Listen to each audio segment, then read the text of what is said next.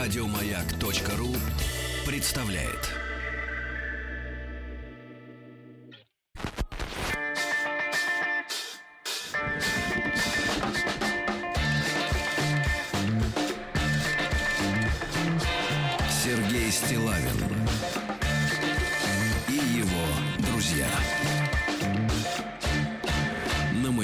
Доброе утро, дорогие товарищи граждане. Сегодня понедельник. Владик, здравствуйте. Доброе утро. Тим, доброе утро. Доброе утро. Значит, многие спрашивают, почему крутите эстраду США? А мы вас запугиваем. Не пойдете на выборы, будете отовсюду только это слышать. Ага. Видели на выходных ролик замечательный вышел? С великим актером. Очень- Э, креативный, с великим актером. Забываю все время фамилию его. Вот, но... Ну, э, актер хороший, да. Актер отличный, да. И в, полицейских, в полицейском с Рублевке он и вообще каждое появление блестящее. Даже в рекламе, э, которую можно причислить, я имею в виду телевизионную рекламу, к тошнотворным произведениям интернационала рекламного. Потому что, на самом деле, надо понимать, что все рекламные агентства в стране э, крупные, они все работают с участием э, иностранного капитала, к- как правило, доминирующим, потому что в 90-е годы все это скупилось, и именно поэтому у вас есть, наверное, такое ощущение, что некоторые ролики, вот, э, они такие тупые, они как бы принимают обывателя за идиота.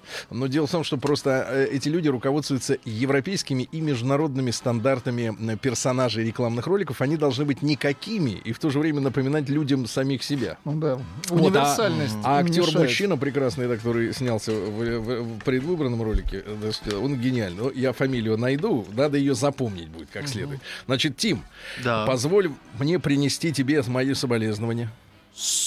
Руки вниз. А, Сдаваться рано. Сдаваться рано. Значит, Да. давайте, ребята, скажем честно, получил огромное удовольствие от 4-0.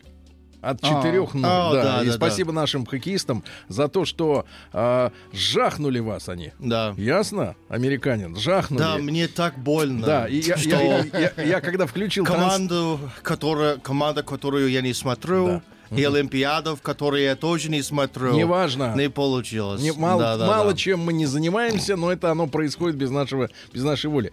Я вам скажу так: я включил трансляцию, был в дороге, был в пути, и значит включил в смартфоне прямую трансляцию, Да. и вдруг смотрю, знаете, так в уголке какое-то странное обозначение. Смотрю ОАР.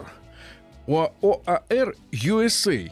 Я думаю, что, арабы, что ли, Объединенные Арабские Эмираты или армяне? Не понимаю. Смотрю, счет какой-то неправильный для арабов. 4-0. Те, те в хоккей вроде не играют. И вдруг я понимаю, что это вот такая гнусная аббревиатура, которую придумали для нас сборной, олимпийские атлеты из России. России. А, ты знаешь, что такое Из на английском России. слово OAR пишется? Что Как? это? По-моему, гребля. Оур. Or. Это Поэтому гребля. я вижу это, я Фамилия думаю, вот, э, Бурунов. Что- а, Да-да-да, артиста, Бурунов, да, великий что мужчина. гребли из коммунистического мира пришли к нам. Да, да. Слушайте, и медали. давайте маленькую культурологическую такое наблюдение вам, э, можно поделюсь э, Ну, с вами. Вот, а, на тему наших эм, э, с вами э, украинских братьев. Ну, они, не они, конечно, а вот, э, так сказать, передовой отряд, как бы идеологически, он всячески от нас отделяться э, желает. Вот, но это, тем не менее, очень сложно сделать, потому что у нас э, настолько м, тесное прошлое, э, вот, и даже настоящее. Значит, на выходных решил посмотреть один сериал М. который, с, значит, сделали, я так понимаю, а, наши продюсерские компании, которые в том числе и для России делают, а, э, с украинцами.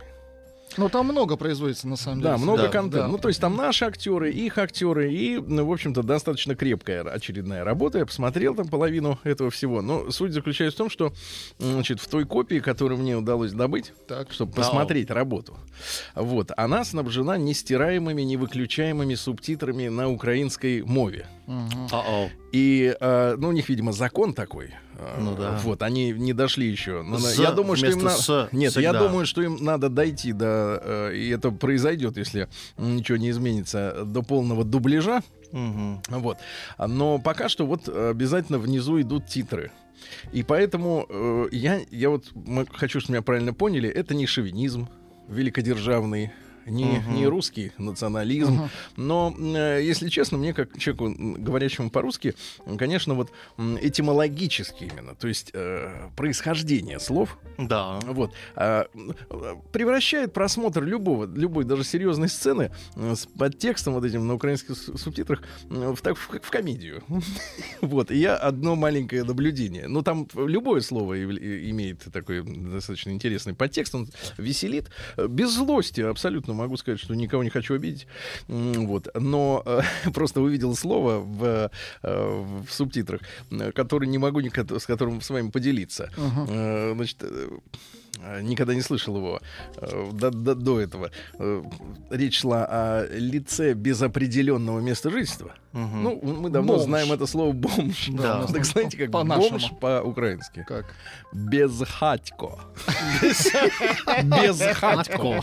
Ну, как фамилия, да, Безхатько. Э. Хотя, могу сказать, что в русском языке, в украинском, видимо, все-таки меньше слов, ну, именно оригинальных разных слов, в русском языке много слов, да, А, видимо, все-таки у нас есть слово «бездомный», Да. но «бездомный» и «бомж» имеют разные немножко оттенки. Ну да. А вот в этих субтитрах перевели именно «безхатько». Ну, в общем, Везде.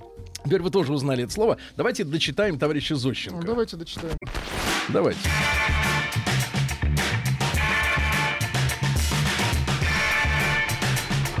Сергей Стилавин друзья.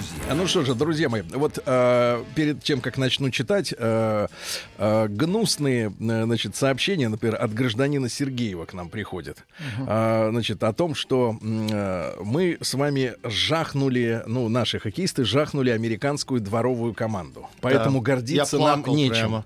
Значит, друзья мои, э, я вам скажу следующее: Э, если у вас нет хорошей команды вы ее не отправляете на Олимпиаду, правильно? Да. Вы не участвуете в том виде спорта, который у вас не развит. Например, Россия не посылает э, игроков в регби, я так понимаю, на международные соревнования. Нет у нас национальной такой команды. А по поводу или регби американц- 7, да. Или американского футбола, или, или, или, э, или вот всякий гольф там, или так далее. Ну нет и нет. И успокойтесь. Если вы отправляете команду, которая гордо, в отличие от наших, которые с под надписью «Об- «Олимпийские атлеты из России», все-таки выступает под флагом США. Им не запрещают носить флаг США ни на форме, ни на пьедестале почета. В дальнейшем, если вдруг дойдут.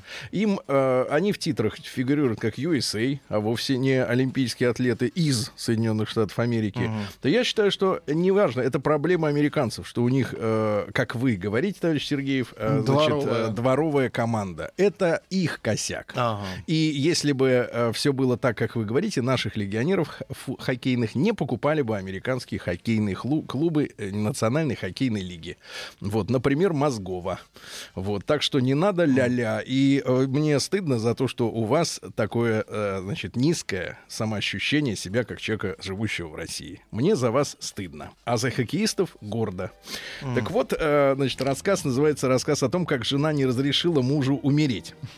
Я напомню, что речь зашла о том, что покойника надо обмыть. Ага. Но не Для на что. начала. Э, Тут добродушная соседка бабка Анисия вперед выступает. Я, говорит, его обмою. Я, говорит, Иван Саввич, тебя обмою, ты не сомневайся. И денег я с тебя за это не возьму. Это, говорит, вполне божеское дело обмыть покойника. Напомню, что человек готовится помирать, а жена ему запрещает, потому что нет денег на достойные проводы. Матрена говорит, это жена, ах, она обмоет. Скажите, пожалуйста, а гроб? А, например, тележка? А попу? Что я для этой цели свой гардероб буду продавать? Тьфу на всех! Помните, как Алексей? Тьфу на вас. Не дам тебе, не дам ему помереть. Пущай заработает немного денег, и тогда пущай хоть два раза помирает. Как же так, Мотя, говорит Иван Савич. Очень странные слова. А так, говорит Матрена, не дам и не дам. Вот увидишь. Заработай прежде. Да мне вперед на два месяца оставь. Вот тогда и помирай. Можешь попросить у кого, говорит Иван Савич. Матрена отвечает. Я этого не касаюсь, как хочешь, только знай, я тебе, дураку, помереть не дам. И вот до вечера Иван Савич лежал, словно померший, дыхание у него прерывалось, а вечером он стал одеваться, он поднялся с койки, похрехтел, вышел на улицу. Он вышел во двор, и там во дворе встречает дворника Игната. Дворник говорит, Иван Саввичу с поправлением здоровья. Иван Саввич говорит ему, вот, Игнат, положенница, баба помереть мне не дает. Требует, понимаешь, чтобы я денег оставил на два месяца. Где бы мне денег-то раздобыть? Иван говорит, копеек 20 я тебе могу дать, а остальные валяй, попроси у кого-нибудь. Иван Савич двугривенного, конечно, не взял, а пошел на улицу и от полного утомления присел на тумбу. Вот он присел на тумбу и вдруг видит, какой-то прохожий кидает ему монету на колени. Он как бы подает, увидев перед собой больного и чересчур ослабленного человека. Тут Иван Савич слегка оживился. Ежели думает, как обернулась, так обернулась, то надо посидеть. Может, набросают? Дай, думаю, сниму шапку. И вот, знаете, в короткое время действительно прохожие накидали ему порядочно. К ночи Иван Савич вернулся домой. Пришел он распаренный и в снегу. Пришел и лег на койку, а в руках у него были деньги. Хотела Мотя подсчитать? Не дал. Не тронь, говорит, погаными руками. Мало еще. На другой день Иван Савич опять встал, опять кряхтел, оделся и, распялив руки, вышел на улицу. К ночи вернулся и опять с деньгами подсчитал выручку и лег на третий день тоже. И так пошло и пошло. Встал человек на ноги и после, конечно, бросил собирать на улице, тем более, что, поправившись, он уже не имел такого печального вида, и прохожие сами перестали ему давать. А когда перестали давать, он снова приступил к своей профессии. Так он и не помер. Так Матрена и не дала ему помереть. Вот что сделала Матрена с Иван Савичем. Конечно, какой-нибудь районный лейб-медик, прочитав этот рассказ, усмехнется, скажет, что науке неизвестны такие факты, и что Матрена ни при чем тут, но, может, науке и точно неизвестны такие факты, однако Иван Савич и по сей день жив, и даже на днях он закончил какую-то художественную вывеску для мясной торговли. А, впрочем, случай этот можно объяснить и медицински, научно. Может, Иван Савич вышел, выйдя на улицу, слишком распарился от волнения, перепрел, и с потом у него вышла болезнь наружу наружу. В общем, жадная бабенка, любительница денег, сохранила благодаря своей жадности драгоценную жизнь своему супругу, что является, конечно, весьма редким случаем, а чаще всего бывает наоборот. Чаще всего бывает так, что благодаря такой жадности человек теряет даже то, что имеет. И вот вам об этом рассказ. Вот интересная новелла про одну жадную молочницу, пожелавшую увеличить свой доход. Но это следующий рассказ. Э, друзья мои, читайте Зощенко. Угу. Вот, не думайте, что то, что происходит с вами в жизни, происходит впервые. Это было уже с другими людьми тысячи и миллионы раз. Uh-huh. На этом всем хорошего утра. Дальше у нас новости и, соответственно, э, история. День дяди Бастилии пустую прошел. 80 лет со дня рождения. Ух ты, а ей уж 80. Разный, каждый Друзья мои, ну что ж, сегодня у нас 19 февраля. Угу. Сегодня, Тим, начинается Великий пост. Да. Вы как? Будете ограничивать себя в чем-то? А, да, я откажусь от Макдака и, наверное, зайду в Burger King. Вы давайте Какой не, подлец, а? Вы давайте не иронизируйте тут. Мы вас что, ради, так сказать, этого самого а, вас Нет, туда? я настолько фокусирован на работу, что я даже не заметил, что это маслица. А вот сейчас я тебе сказал Маслица. об этом, так что ты в курсе. Я а подпишите ведомость. Так вот, значит, сегодня Всемирный день защиты морских млекопитающих, день кита. Вы знаете, что их истребляет невероятно японцы до сих пор. Они не подписали конвенцию о защите китов. Бьют их из И специальных едят. Пушек, едят, жир вынимают, гадость. Позор. Дальше день дарения книг в Армении. В Армении? На армянском Поздравляю. языке книги, конечно, да. А, День президентов США, вот это вот у вас праздник, да? Не работаете? А Нет, по-моему. Нет, по-вашему? Да вы, да, Да. ну вас-то не касается, Мы- вы мы свободны, работаете. это. Потом Heritage Day в Канаде. Что за Heritage? Хе- по- по- Heritage. Heritage Day? Да, да, он. Heritage Day. day, yes. Ну-ка, Что это такое? Э, наверное, я даже не могу представить, я об этом не услышал. Ну а что как переводится слово-то? Heritage. Heritage — это наследие. А что наследие-то? У них какое Э, наследие? У Я могу представить, что их политики хотят, чтобы арабы и китайцы, чтобы у них была возможность ощущать себя арабами и китайцами Понятно. на территории Канады. Не Канады. знаете ничего, да. Дальше в Базеле Фастнахт. Это О. в германской части Нахт. фестиваль, да, Нахт это ночь, да, Базель, Фастнахт. Ну и русский народный праздник Вукол Телятник, он же Жуколы. М, Да-да-да. Ну, соответственно, э, э, Вукол был э, учеником Иоанна Богослова. Да. Так вот, значит, что у нас тут э, происходило? На Вукола особое внимание уделяли коровушкам, заботились о том, чтобы они благополучно отелились. То есть, вот, да. Кстати, сколько беременность продолжается у рогатого скота? Ну-ка быстро, ваша версия. О, 6 месяцев. 6 месяцев, ваша. 5. Ну, месяцев. У котов три. Дальше. Хорошо. Дальше. Значит, э, крестьяне говорили, придут в уколы, перетелятся. У, котов, не надо. Послушайте, перетелятся жуколы. Так вот, жуколами называли телят, которые родились в феврале. Специальное название было для таких. С появлением телят был связан обряд э, а, а, моления молока. Значит, после того, как 12 раз подоют, 12. Среднестатистический с- э, срок берем- период беременности для коров это 283 дня. Я на говорю, самом сколько деле месяцев-то? как-то похоже на человека. 283. Ничего не На похоже 30. на человека. Ничего не похоже. Ни- ничего. Дальше. э, значит, после 12 удоев молоко э, было годно для того, чтобы его пить. Девять э, с половиной месяцев. Девять вот с видите, половиной. девять с половиной. Больше, перебор. Э, так вот, э, 12 раз надо было подоить. Знаете, как вот э, зеленый чай, например. Они же китайцы первые три заварки сливают. Пропускают. Да, а потом уже начинают пить, наслаждаться. Ну, давайте послушаем, что у нас произошло интересного. Да, в истории. Ну, в 1473-м Колю Коперника давайте вспомним. Что, Тим, жгли Колю-то? Николая Коперника, а? О, я, его я забыл его судьбу. Но, по-моему, он простился. Кому простился? Извинился, А, он, папе я перевожу. римскому. Он Да, извини- короче, умер он от инсульта в 70 лет. Представляешь, вот в, в Да, те да, он- средние века д- доси- дотянуть до 70. Он знал, как игра по правилам, пацаны. Мгм, Здоровее был остальных. Да. А в 1526-м Карл Клюзий родился. Это фландерский. Фландрия. Это где у нас, Тим? А, Фландрия. Бельгия? Молодец. То есть, смотри, образованный. Бельгии, лучше кусок, сказать. кусок, конечно. Так вот, натуралист, ботан, ботаник и путешественник. э, э, история такая, что заслуга у него э, в следующем. Он в университетском саду э, разводил тюльпаны. Вот этот чувачок и, э, значит, убил фактически э, спекуляцию э, луковицами. Да, он фактически наводнил эм, Дешевым. дешевым вот этим ширпотребом, и, э, и биржа перекочевала просто в виртуальную, так сказать, э, плоскость.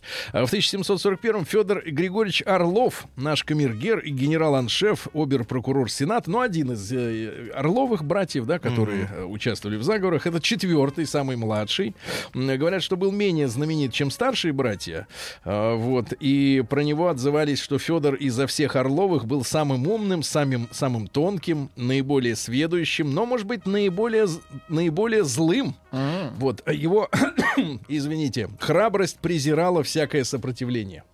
Храбрость, да? Не был женат, но от гражданки Гусятниковой, вот, и от другой гражданки Ярославовой имел шесть сыновей и восемь дочерей. Нормально все равно. Разрывался между женщинами, не мог никак Не мог определиться, определиться, конечно. кому предложить руку, сердце, э, кошелек.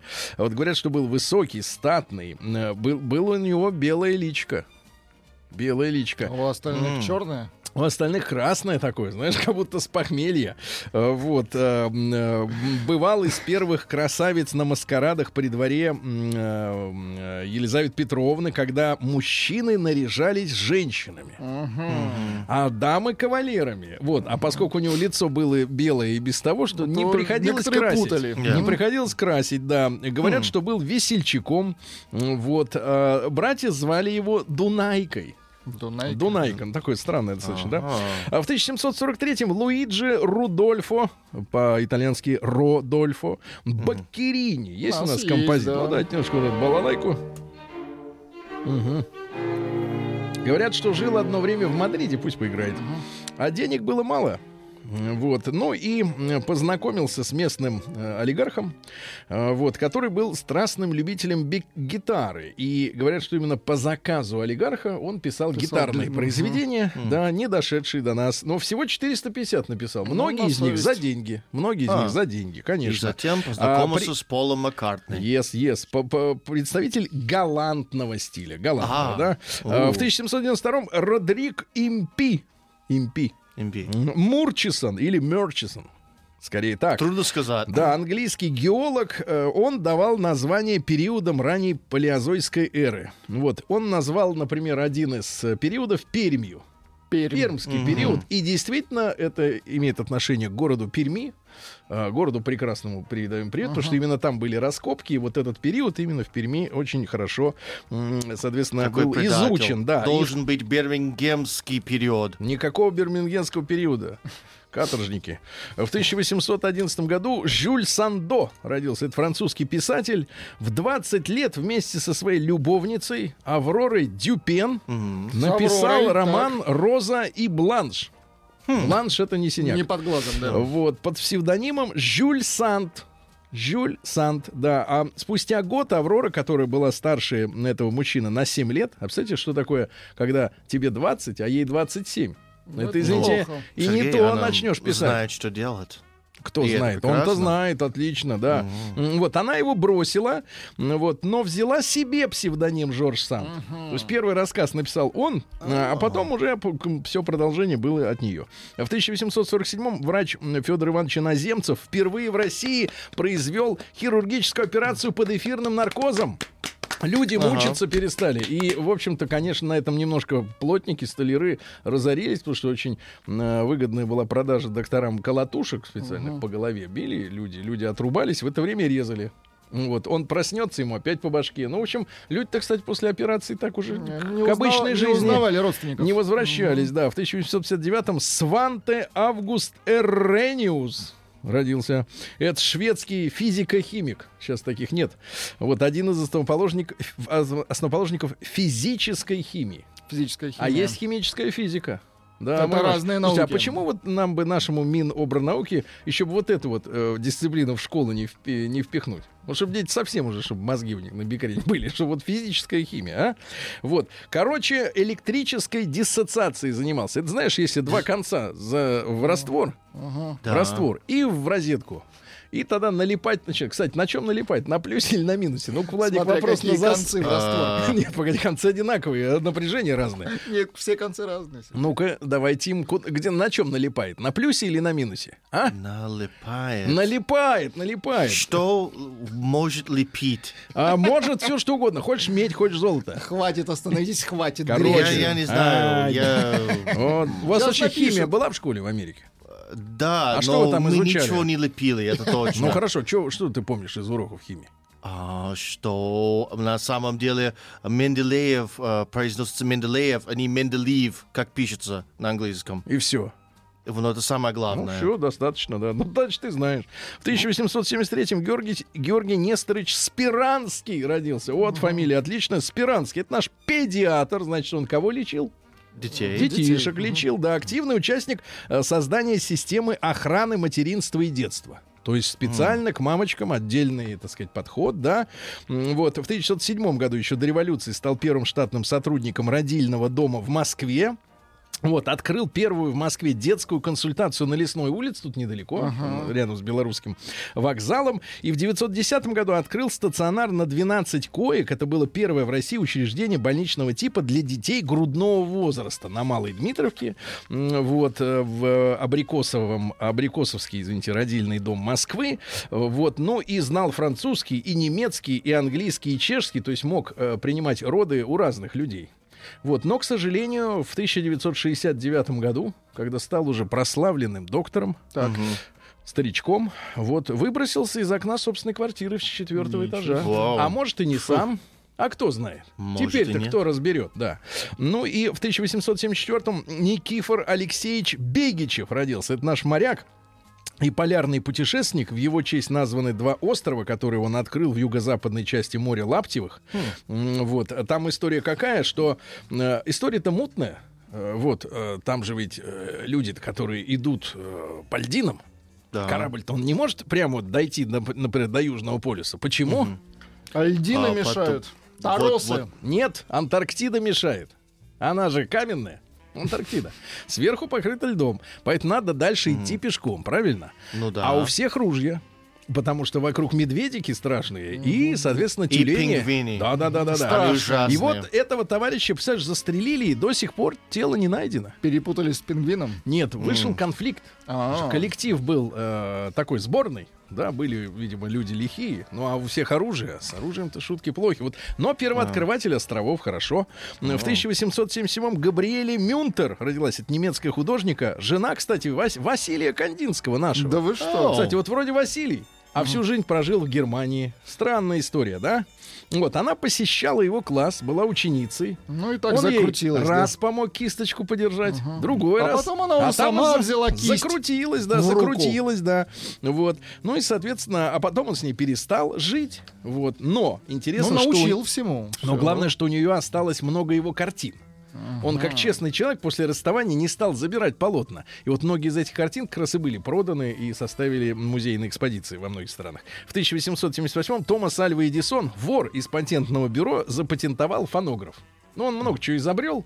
Мы- Якобы, в мы, с вами, естественно, сомневаемся, что Томас Альва Эдисон был изобретателем. Он был патентоведом. Он был бизнесмен. Да, и крал чужие идеи. Ну и сегодня в 1894-м Эдуард Петрович Берзин родился. Это командир арт-дивизиона в дивизии латышских стрелков, который руководил секретариатом Феликса Дзержинского.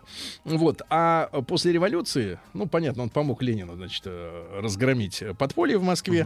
А после э, того, как гражданская война утихла, он был м, строителем Магадана. Магадану большой привет. Вот. И был первым директором Треста Дальстрой. Ну, то есть это были привлеченные э, лаги- лагерники, да, сидельцы, которые вот своим, под его руководством все строил, строили, да. Что вы смеетесь? Вам пишут, э, в Антарктиде А-о. нет, нет медведей, Сергей. Как-то... Они даже Кто, кто это? День дяди Бастилии пустую прошел. 80 лет со дня рождения. Ух ты, а ей уж 80. Разный, каждый Друзья мои, а, есть много несогласных с тем, что в Антарктиде живут медведи. Наука пингви- не согласна. Пингвины и медведи на разных полюсах. Они мне говорят об этом. Да, Тим, кто- это, конечно, ваша ошибка. Да, ваша ошибка. Так во вот, про. Берзин, про Берзин. Эдуарда Петровича еще пару слов. Именно он разоблачил летом 18 года левоэсеровский мятеж э, в Москве, который спонсировался англичанами. Англичане же такие смешные ребята. Они несколько миллионов рублей пытались передать через своего агента, чтобы купить латышских стрелков, чтобы они не защищали советскую власть, потому что без латышских стрелков, то есть, грубо говоря, без этнического легиона а, вот этих вот пришлых э, воинов, э, конечно, советская власть первые, первые несколько недель бы не продержалась, это понятно.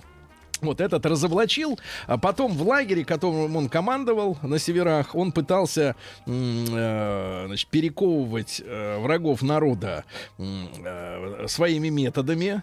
Он, например, ввел систему зачетов. Если человек хорошо работал, да, то он возвращался не там на- домой намного раньше, чем ему присуждал суд. Вот отлично пи- кормили в его лагере людей. Говорят, что зимой рабочий день составлял 4 часа всего, летом всего 10. И э, главное, что заключенные зарабатывали. Зарабатывали и возвращались домой богатыми людьми. Ну, естественно, в 1937 году он выехал из Магадана в отпуск на материк. А, Его арестовали неподалеку от Москвы. Ну и в 1938 году, естественно, расстреляли. Да, что, Владули, какие новости про пингвинов? Чё тут вопрос, как бы человек себе задает. Типа, почему белые медведи не едят пингвинов? Ответ, потому что они их никогда не видели. Они их боятся только просто, увидят. да? Дело в том, что трудно, они быстро плавают. Дальше у нас, э, что у нас интересно. Э, Александр Андреевич Самарский в 1919 году родился. Это наш математик. Эм, Вот, э, рано остался без родителей, его воспитывали старшие сестры. Поступил на отделение математической физики. Вот еще одна есть. Есть химическая физика, Математическая. химика и математическая физика. Ну, Вот физфака МГУ. Ну и получил ранение на фронте, ушел, не отсиживался в тылу. И в декабре 43 года м, вернулся на костыли февралях в Москву для продолжения учебы. Это наш крупнейший специалист в области вычислительной э, техники, математики, физики. Э, разрабатывал численные методы после войны с академиком Тихоновым. Ну и в 60-х годах занимался вместе с учениками проблемами лазерного термоядерного синтеза, магнитной газодинамики. Тут На вообще- минуточку. да-да-да. И создание лазеров. То есть это человек, который создал лазеры. А В 1931-м Алла Дмитриевна Ларионова, замечательная актриса, красивая. Папа, кстати, был директором райпищеторга. Неплохо. Это неплохо. А мама завхоз в детском саду. Ну, то есть, Тоже в принципе, Работали, хорошо, да, хорошо. на- на семью. Э, Давайте вспомним родившуюся в 33 году сегодня Эльзу Ивановну Леждей, киноактриса. Ну, помните, да? э, Следствие ведут знатоки. Вот. А Борис Карлович Пуга родился в 37 году. Человек, который 22 августа 91 года застрелился. Вот. Ну, почему застрелился? Потому что честный человек был, правильно? Вот. э, В 39 году Владимир Андреевич Атлантов родился, наш певец. Есть у нас? Есть у нас, Давайте да. послушаем, конечно, а почему же нет-то?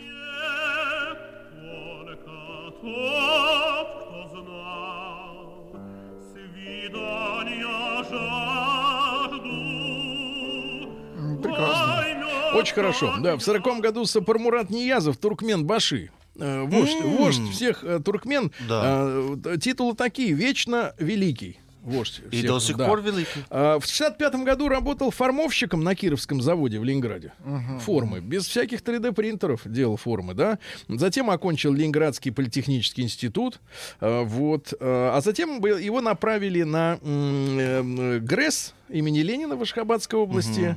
Вот. Потом он там по партийной линии продвинулся. Был коммунистом, инструктором отдела организации партийной работы. Ну, человек Ну, был знающий. коммунистом, да, Человек это знающий, важно. да-да-да. Они вот коммунисты, люди Они никогда не сдаются. Талантливый, да, талантливый. Ну, потом э, была Рухнама книга, действительно замечательная. Вот. И говорят, что за годы его правления успели поставить 14 тысяч памятников. 14 тысяч. 14 тысяч памятников, да.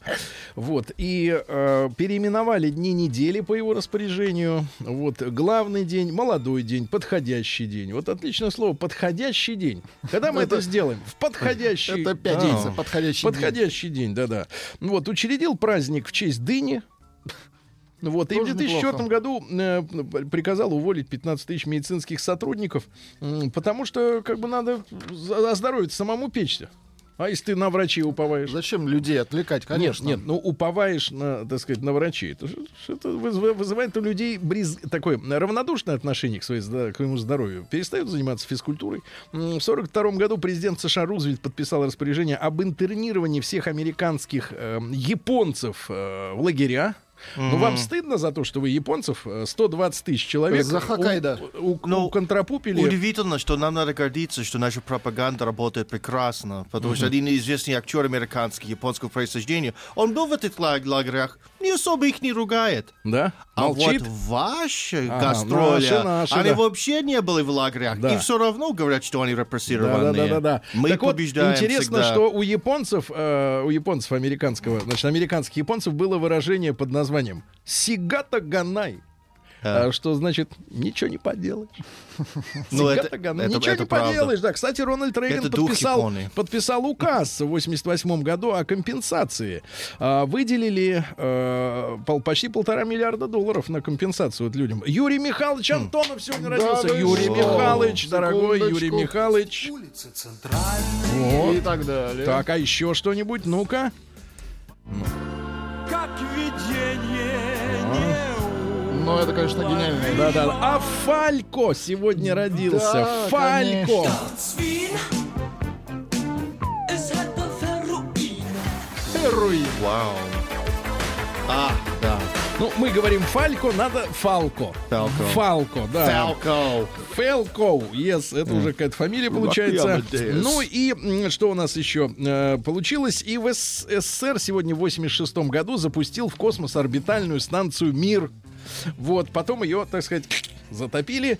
Э, ну и вот такие события этого дня. Сразу вам могу сказать, Тим, У нас столько вранья А, сегодня, что я не знаю, где Ниязов не начинать. увольнял врачей. А, это да, первое. вот. Да, Потом а про, Владик- Кола- про Владик- Колотушкина. Владик, я Послушайте, это а видел, может быть нам, смотрите, заявить. параллельно вот с нашей программой основания освоения Луны, а может нам, например, заселить Антарктиду медведями? У них там Чтобы разбираться с этими пингвинами у них там и корм есть, опять же, правильно? Да. Ну а что, пусть медведики живут.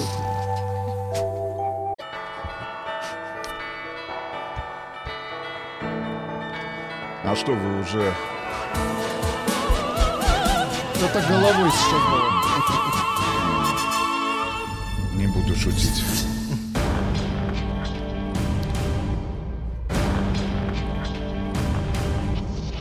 Новости региона 55. Омск, какой он?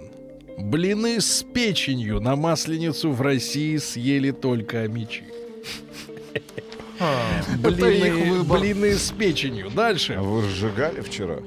Сжигал калории. Значит, 21-летний Амич, менеджер сети магазинов, решил набить на ноге патриотическую омскую татуировку. Это шар, расположенный на площади Бухгольца, где находится единственная станция метро города Омска. На ноге будет шар Бухгольца. Дальше. Амич э, на год закрыл собаку в своей машине. На год. На год люди, проходя мимо автомобиля, видели грустную собаку на заднем сиденье. Она там просидела год. Чем она питалась? А иногда Воздухом. туда вбрасывали пищу. Омскую капибару спасли от одиночества мать и дочь из Воронежа. Капибара уехала. А Мич провел расследование и задержал похитителя зеркал. Похититель зеркал. Похититель зеркал. Да, ну и пару сообщений. А, теща выда- Точное название для... Да, теща сериала для «Похититель шоу зеркал». Для мистического канала. Теща выдала пох- полиции зятя, который украл коньяк в омском магазине. Видимо, ненавидела. Ну и, наконец, Амич нашел в кустах Так. гроб. Чей? да. Свой.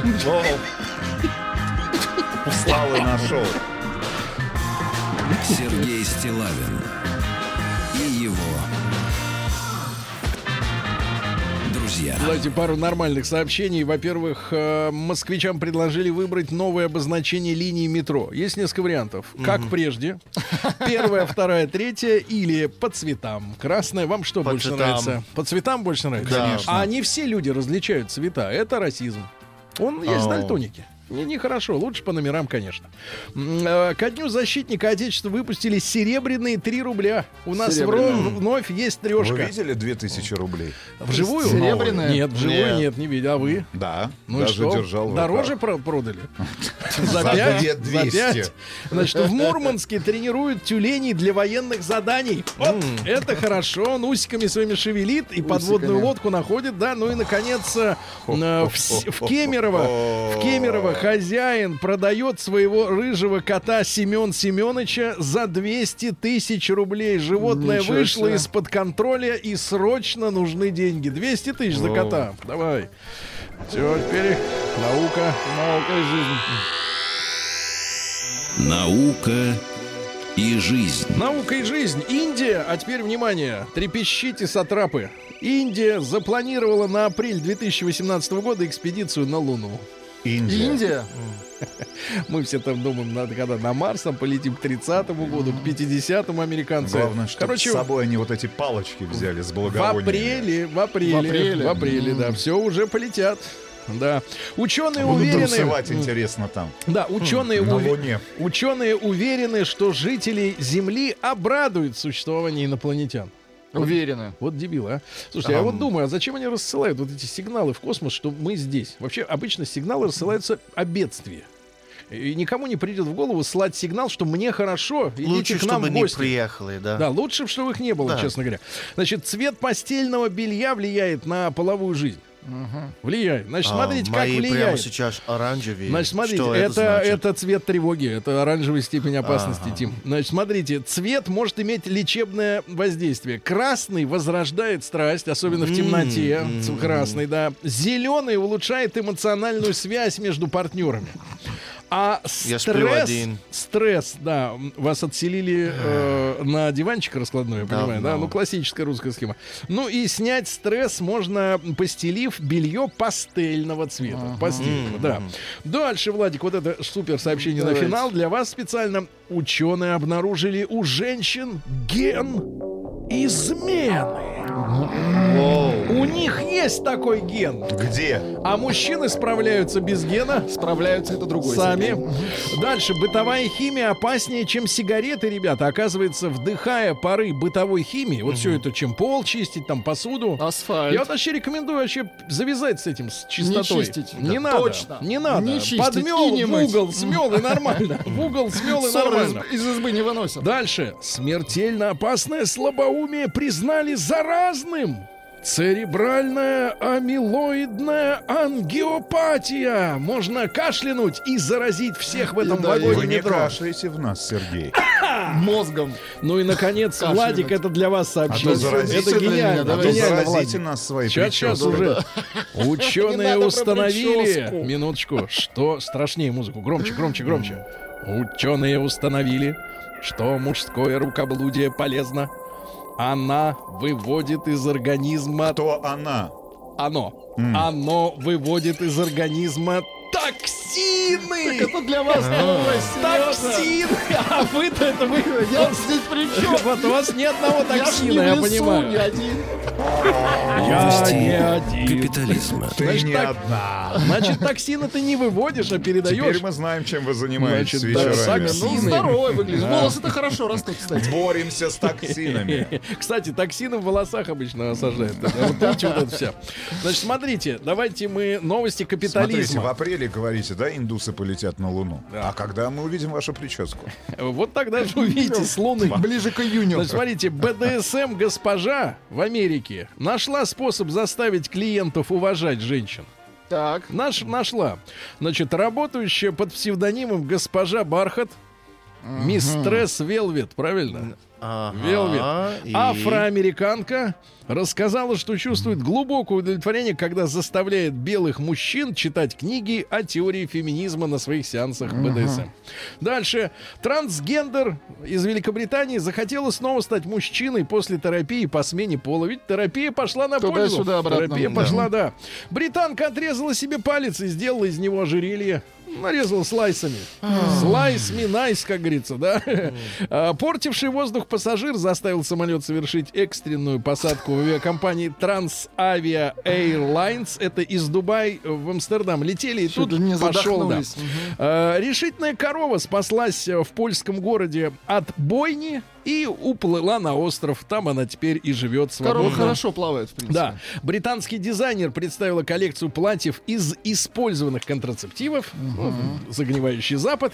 Ну и пару сообщений. Э, Во-первых, да, британец провалился в канализацию и три дня искал выход. Три дня. Ну и, наконец, э, тренер сборной Ямайки по бобслею. Это Так. самый, кстати, выдающийся спортсмен. Мы знакомы видели, со сборной, видели, да. Так вот, уволилась. Наши и- друзья. Да послушайте, уволилась и забрала с собой с Олимпиады единственные сани. Да. Все, парни Не красивые, Сани, а не при Боб. делах. Сережа, Боб. Да. Боб. Это Боб. Написано Боб, это сани. фасоль. Боб. Написано сани. Едут сами. Как и мозгов играет в НФЛ. А что ему мешает? Рост только? Россия криминальная. Или что, шапку ему? Побьет сми- вас мозгов. А давайте теперь, что у нас в России? В России все серьезно. Вора нашли спустя 4 года благодаря оставленным на брошенных трусиках следа. О-хо-хо. Дальше. Перестаньте нас спичкать Давай, этими. смотри, смотри, дальше. Привыкай, ты живешь Приехал, новости. слушай. В детском парке Нижнего Новгорода появились бараны-людоеды. На вольере с баранами надпись «Животные могут съесть человека, не трогать».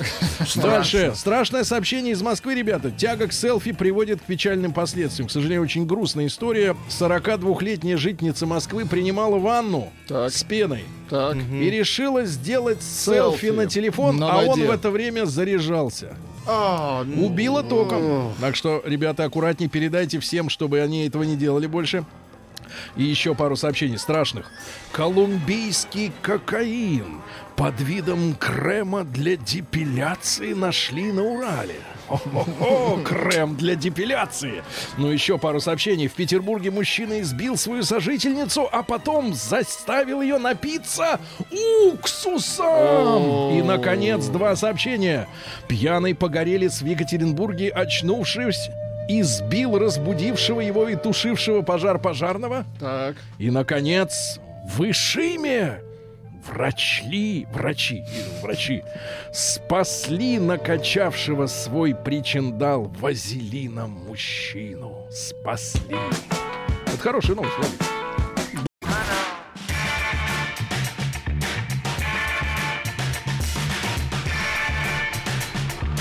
Сергей Стилавин его друзья. Мои, ну что ж, главная сегодняшняя новость, конечно, о токсинах, которые выводятся нехитрыми э, манипуляциями, да, из организма. Вот, не надо, э, так сказать, прибегать к химическим средствам, но э, есть интереснейшая новость, друзья мои.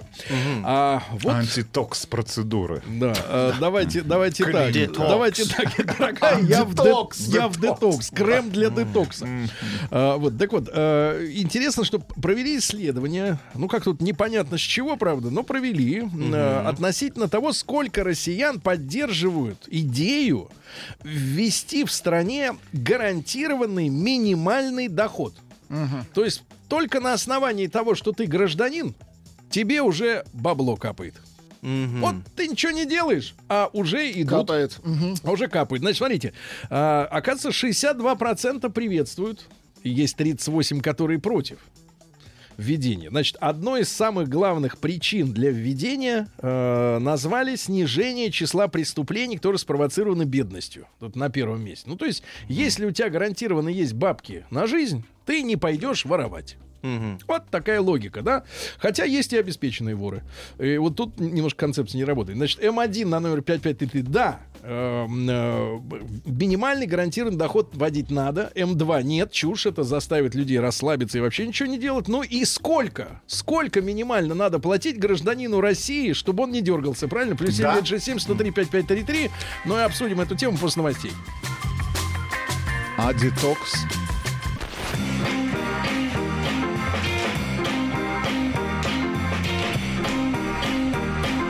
Сергей Стилавин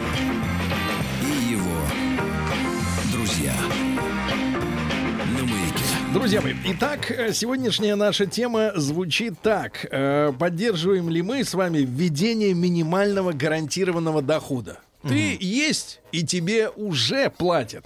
Ну, давайте вот подведем итоги первого нашего опроса и э, зададим вопрос несколько иначе.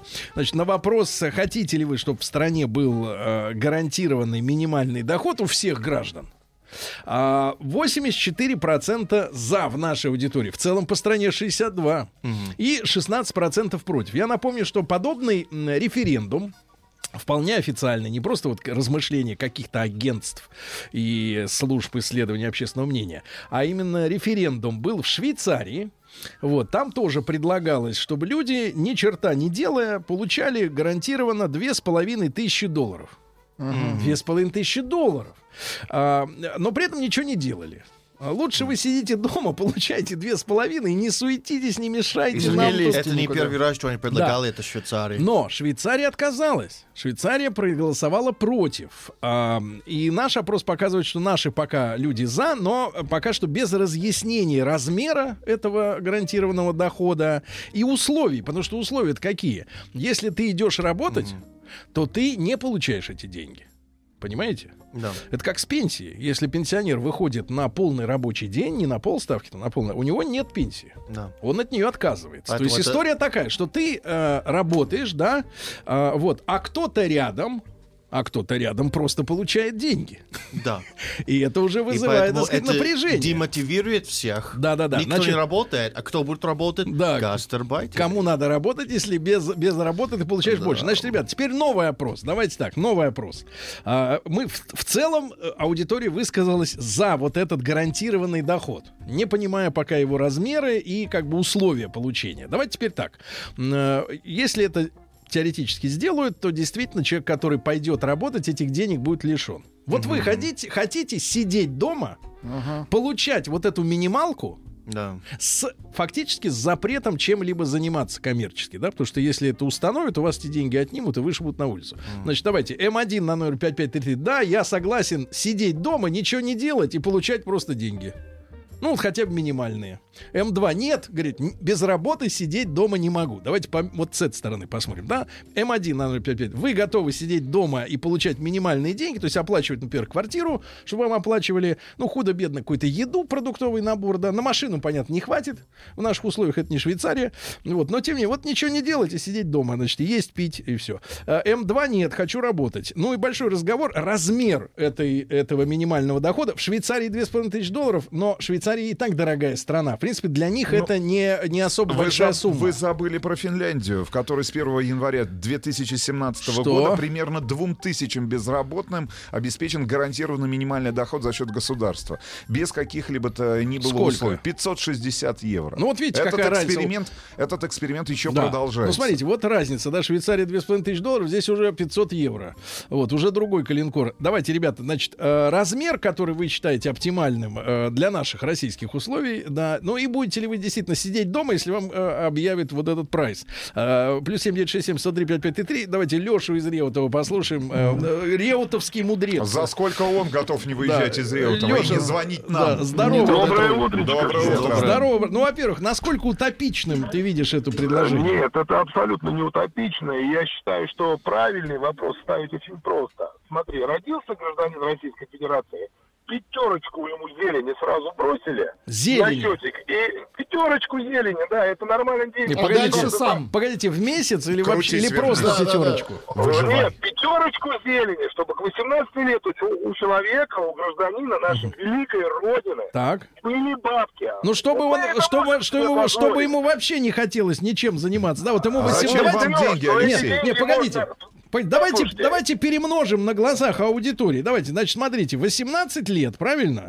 Да, давайте. 18 лет, Давайте так. пятерочка зелени 18 пролетает. лет умножаем на 12 месяцев. Это у нас 216 месяцев. Умножаем на 5 тысяч долларов и умножаем на, ну, 60 рублей, да? Итого Ну 65 миллионов рублей у человека на счете к 18. Нафиг Ну, ему учиться вы и работать. считаете. 65 миллионов А, рублей. единовременно. Нет, он сказал Единовременно, единовременно. Нет, в конечно, не каждый и месяц. пусть хорошие процентики. Разорвет Такие, отделают. процентики? Два процента в Нет, как ипотеку в нашей стране делают наши банки 10-12 процентов годовых. Пятерочку. И вот пусть плюсуют к пятерочке. А когда человек 18 лет исполнилось, он Так. отслужил родине, отслужил в армии, дальше пусть выбирает. Мгм. Купить Трешечка костюм себе. в месяц или пусть работает. Понятно. Ну, Я вы, не, думаю, вы наша против. Да, Леша. Леша, значит, предложение у вас альтернативное. А если мы обсуждаем все-таки вот эту историю, да, с процентами. Трешка зелени оставила бы меня дома спокойно, я бы сидел, смотрел телевизор,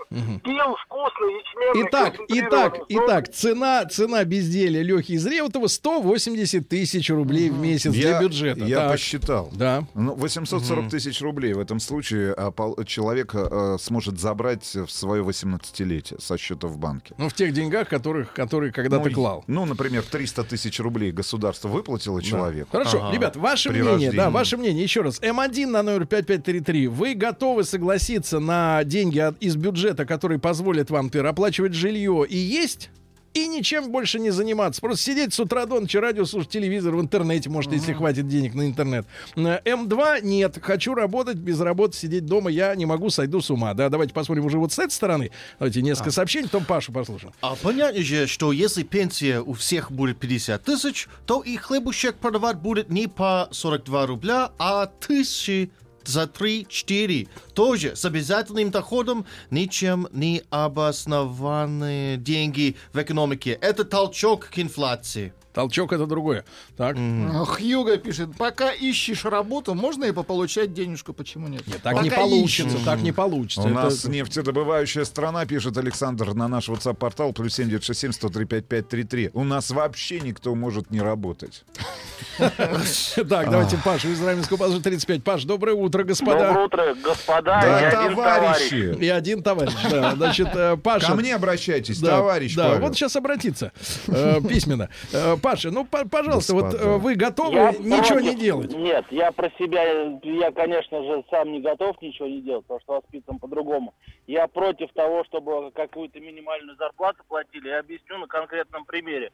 Ко мне как к предпринимателю приходит много людей устраиваться на работу, и я вот заметил, что молодые люди от 20 до 25, ну, может быть, до 30 лет приходят и просят поставить им отметочку в их бумажке, что я им отказал по той или иной причине. Мне стало любопытно, я у одного такого паренька спросил, а зачем тебе эта отметочка? Он мне говорит, понимаете, я стою в центре занятости на бирже труда. Вот я сейчас похожу полгодика к вам, ко всем, вы мне будете отметочки ставить, что вы меня не принимаете на работу, а мне будут по десяточке платить. Потом я устроюсь на где-нибудь на месяц куда-нибудь. Так просто. Потом меня уволят, потому что я так сделаю, чтобы меня уволили. Я опять стану в центр занятости и буду опять по десяточке получать. Я говорю, ну и сколько ж ты так живешь? Он говорит, ну вот уже 7 лет живу, и мне хорошо. А сколько лет человеку?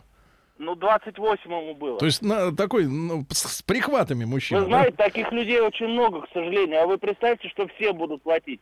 Я с Алексеем согласен, что нужно единовременно, как а, в некоторых странах, класть какую-то сумму на счет при рождении ребенка, чтобы можно было ее использовать в дальнейшем либо на образование, либо на покупку жилья. Но либо платить на- каждому в месяц за безделье не надо, да? Ни в коем случае это та- настолько расслабит нашу страну, великую, огромную. Хотите, вас нас тут- познакомлю с результатами Сейчас. подобного Товарищ рода говорит, экспериментов, товарищ например. говорит. в Давайте, пожалуйста, так. в середине 70-х годов из федерального бюджета выделялись деньги, которые пошли на организацию локального проекта в одном из городков. Городок под названием Дофин. 8251 житель.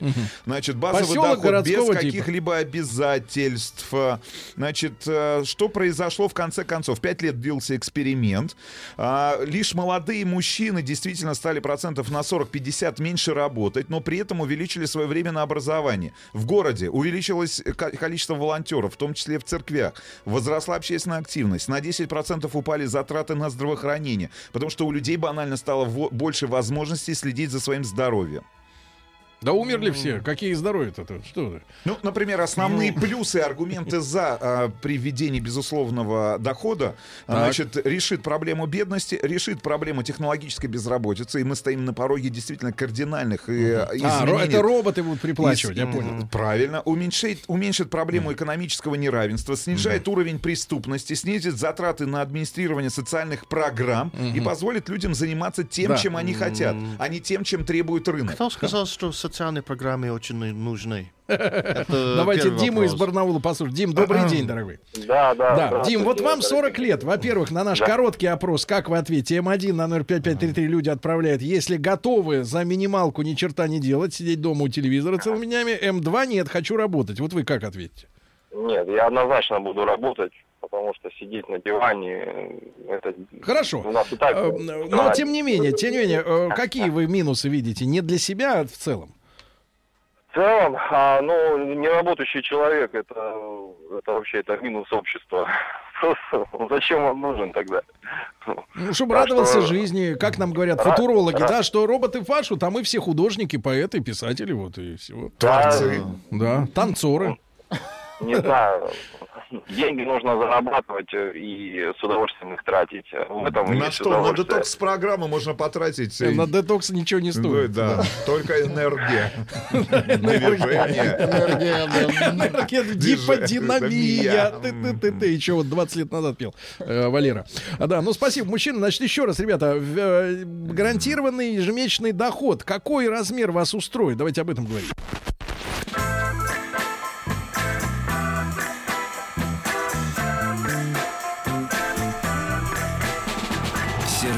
Стилавин и его друзья.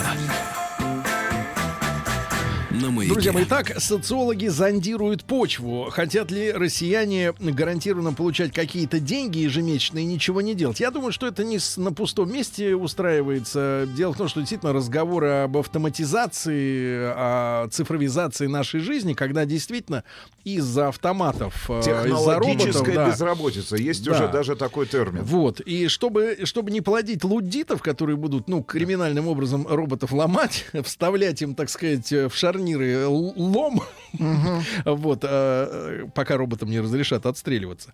Вот, чтобы этого не происходило, людям предлагают выбрать э, лежание на диване, ну, ну, конечно, занятие спортом, искусством, э, вот, э, писание картин маслом. Воспитание детей. Да, да, ну да, да, воспитание таких же детей. Вот вырастешь мой сын и станешь таким же паразитом, как я. Так вот, пишет Тони Крокотова, он же Вячеслав. Славик пишет. Бизнесмену, который вам звонил, это вот господин э, пекарь.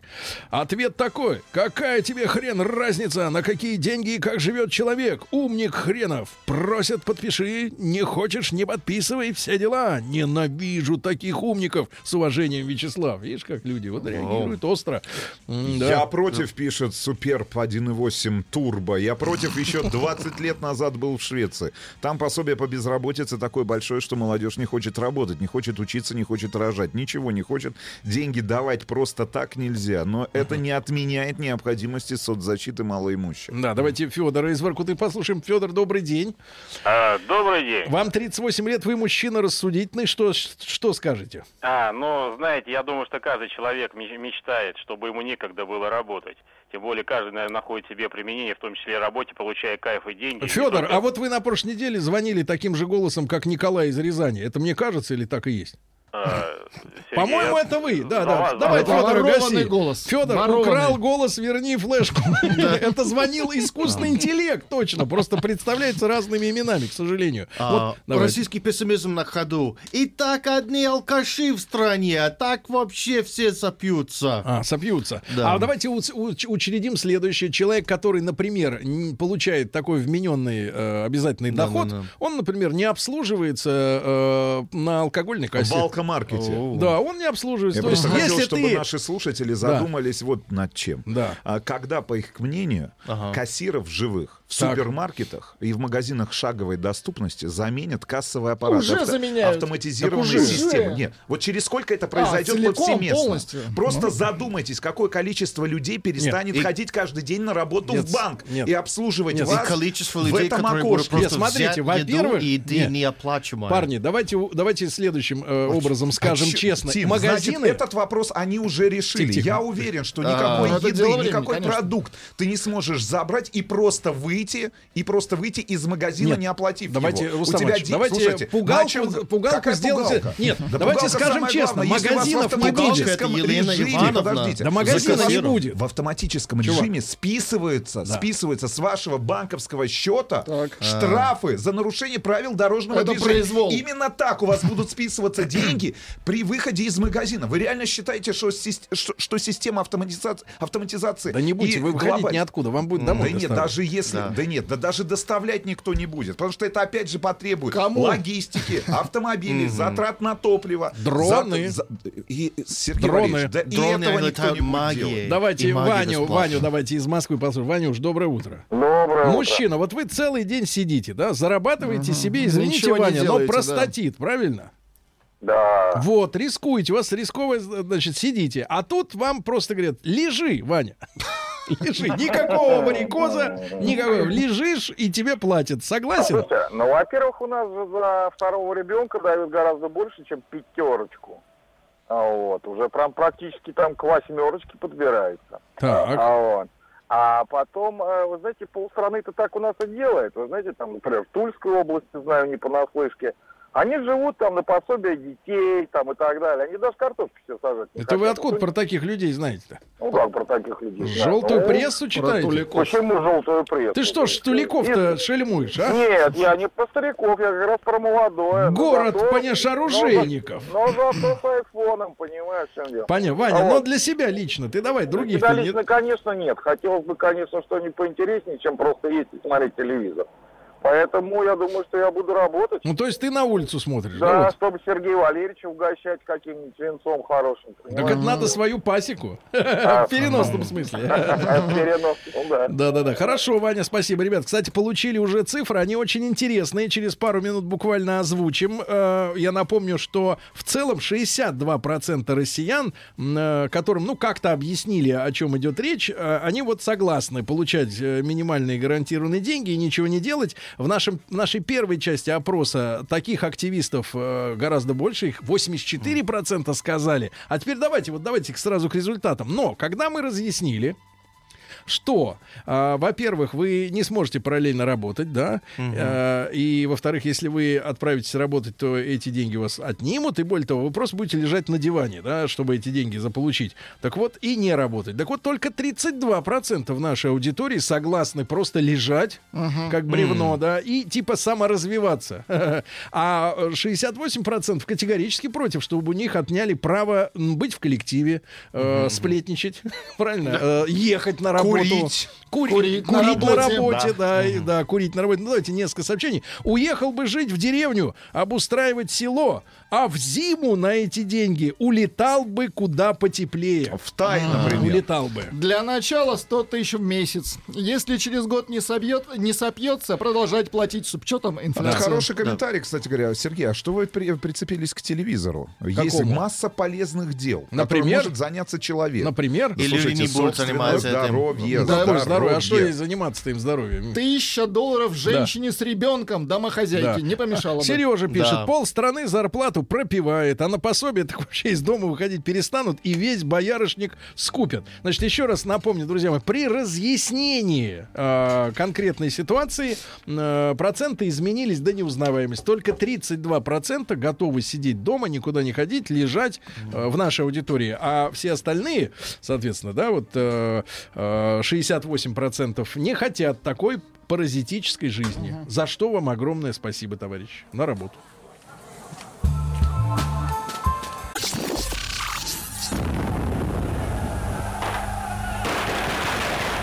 Граждане министры Временного правительства, именем Военно-революционного комитета объявляю ваше Временное правительство арестованным. Это мы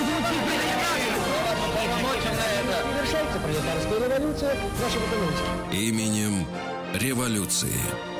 Друзья мои, на прошлой неделе а, мы э, не, а, сказать, к сожалению, не общались э, с нашим дорогим, любимым Василием Жановичем Цветковым вот, в рамках нашей рубрики «Именем революции».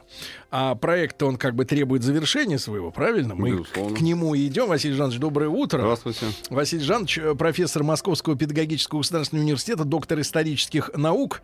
Вот. И, э, естественно, мы, э, наверное, самую, одну из самых жареных страниц э, и нашей революционной, предреволюционной истории э, вскрыли, потому что начали мы разговор о Гришке Распутине. Григорий, да. Да. Григорий, да. Ефимовича. Ефимовича новых. А, вот. И, естественно, это очень интересно. А, но Василий Жанович пришел сегодня не с пустыми руками, а принес в дар нашей передачи, я имею в виду конкретно Ага. мне, Конкретно ну, Сережа. на, на книге так и написано, да, дорогом Сергею Валерьевичу. Вот, книга новейшая вышла, друзья мои. Значит, фотоальбом э, под названием «Революция и гражданская война в России 1917-22». И на каждой из страниц, э, а здесь всего порядка 370 страниц, э, на каждой из них фотосвидетельства, материалы, фотографии, две, иногда три на странице, да, даже больше Да, чтобы вот у вас в в- воссоздать, да, при помощи этих фотографий вот то прошлое, о котором мы сегодня говорим, вспоминаем. Василий Жанович, огромное спасибо и коллективу авторов. Да. Также большое спасибо. Вот. И, Василий Жанович, ну, к книге мы еще будем, наверное, возвращаться, да, потому что она По теме визуализирует, раз, да, да. визуализирует. Но, тем не менее, Григорий Ефимович Распутин, да? Да. А, э, что нам надо с вами понимать? Помимо того, что был он фигурой, так сказать, шарлатанствующей, да? Да, ну вот э, очень хорошо о нем, я думаю, э, для затравки темы сказать. Э, очень хорошо о нем выразился Василий Витальевич Шульгин, э, тот самый знаменитый, э, который принимал отречение государя. Который А, впоследствии э, который- попался, попался после войны, Да, и, э, СМЕРШ сидел в там, лагерях. В Владимире сидел, потом написал письмо к русским иммигрантам, причем написал э, сам, неподдельно, и там, в общем, призывал э, к признанию советской власти, достижении там строительства коммунизма, и был Не, ну, даже более- и Да-да. был даже приглашен на 22-й Да-да-да. съезд КПСС. Есть фильм документальный об этом. Но более верно. того, он отсидев, ведь у него такая интересная история.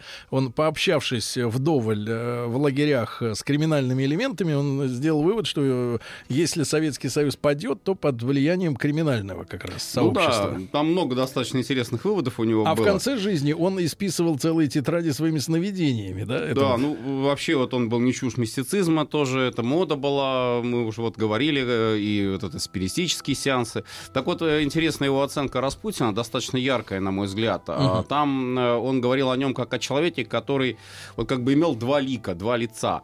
И вот э, царской семье он повернул свой э, лик старца, святого старца, а ко всей России повернулся э, лицом сатира э, с рогами Чёрта. э, страшного, безобразного, да. То есть вот так вот получилось такое вот действительно сочетание несовместимых, наверное, э, качеств. Но, вот, э, э, Василий поэтому Жанович, тут там- можно пояснить, э, ведь я так понимаю, что это наложилось еще и на русскую традицию, которая сейчас э, э, ушла, да, э, но до революции это и во всех произведениях классиков встречается, ну не во всех, но в большинстве юродивых, да, Да, вот да, да, культура да. юродивых. Да. Можно пояснить сегодняшнему э, слушателю нашему собеседнику, да, молчаливому, а, что это такое было и насколько образ Распутина накладывался на вот э, Ну, юродивость? э, вообще, конечно, тут надо разводить, э, разводить вещи, разводить понятия, разводить суть как бы вот этих всех вещей. Почему? Потому что э, юродство это э, в Часто православной это, традиции. часто это как э, укор такой. Это, Чего юродствуешь, э, да, там? Вот именно, что это двояко э, так можно понимать. С одной стороны, вот в православной традиции юродство — это э, подвижничество,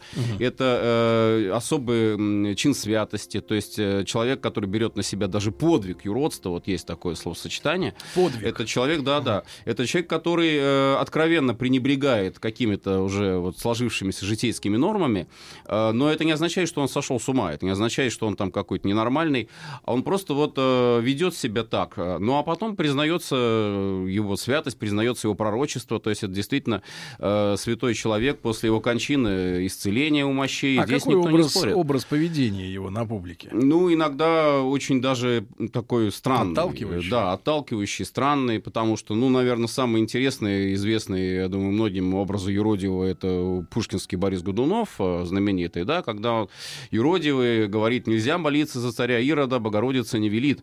Почему за царя Ирода? Потому что вот э, молва такая, что причастен Борис Годунов к убийству-то царевича Дмитрия. Царь Ирод, получается.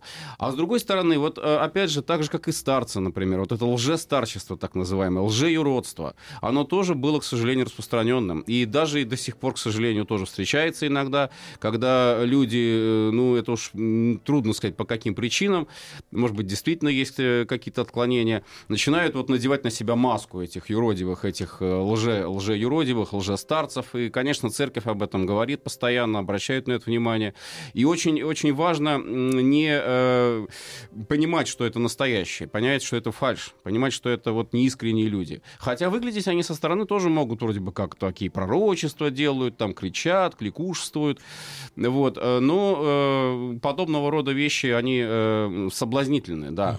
Но э, к ним нужно относиться вот с осторожностью. Распутин отличался от образа юродивого, да? Он не, э, не был таким. Нет, он не брал на себя юродивого, он брал на себя образ старца. Старца, э, то есть человека, который обладает неким таким особым знанием.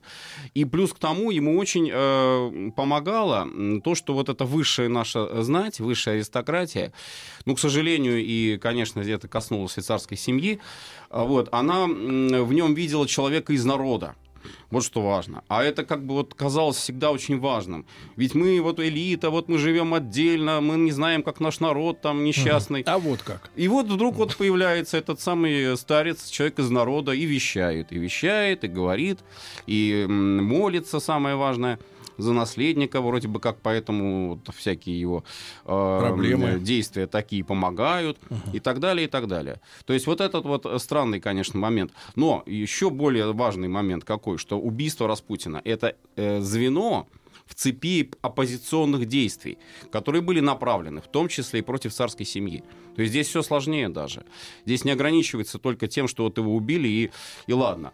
А это, с одной стороны, вроде бы вот как, если верить воспоминаниям заговорщиков, стремление избавить царскую семью от вот этого грязного мужика, а с другой стороны, по сути, это сыграло на э, дискредитацию власти, это сыграло на то, что вокруг уже царской семьи начинается непосредственно вот такой элемент да, недоверия, почему очень большого.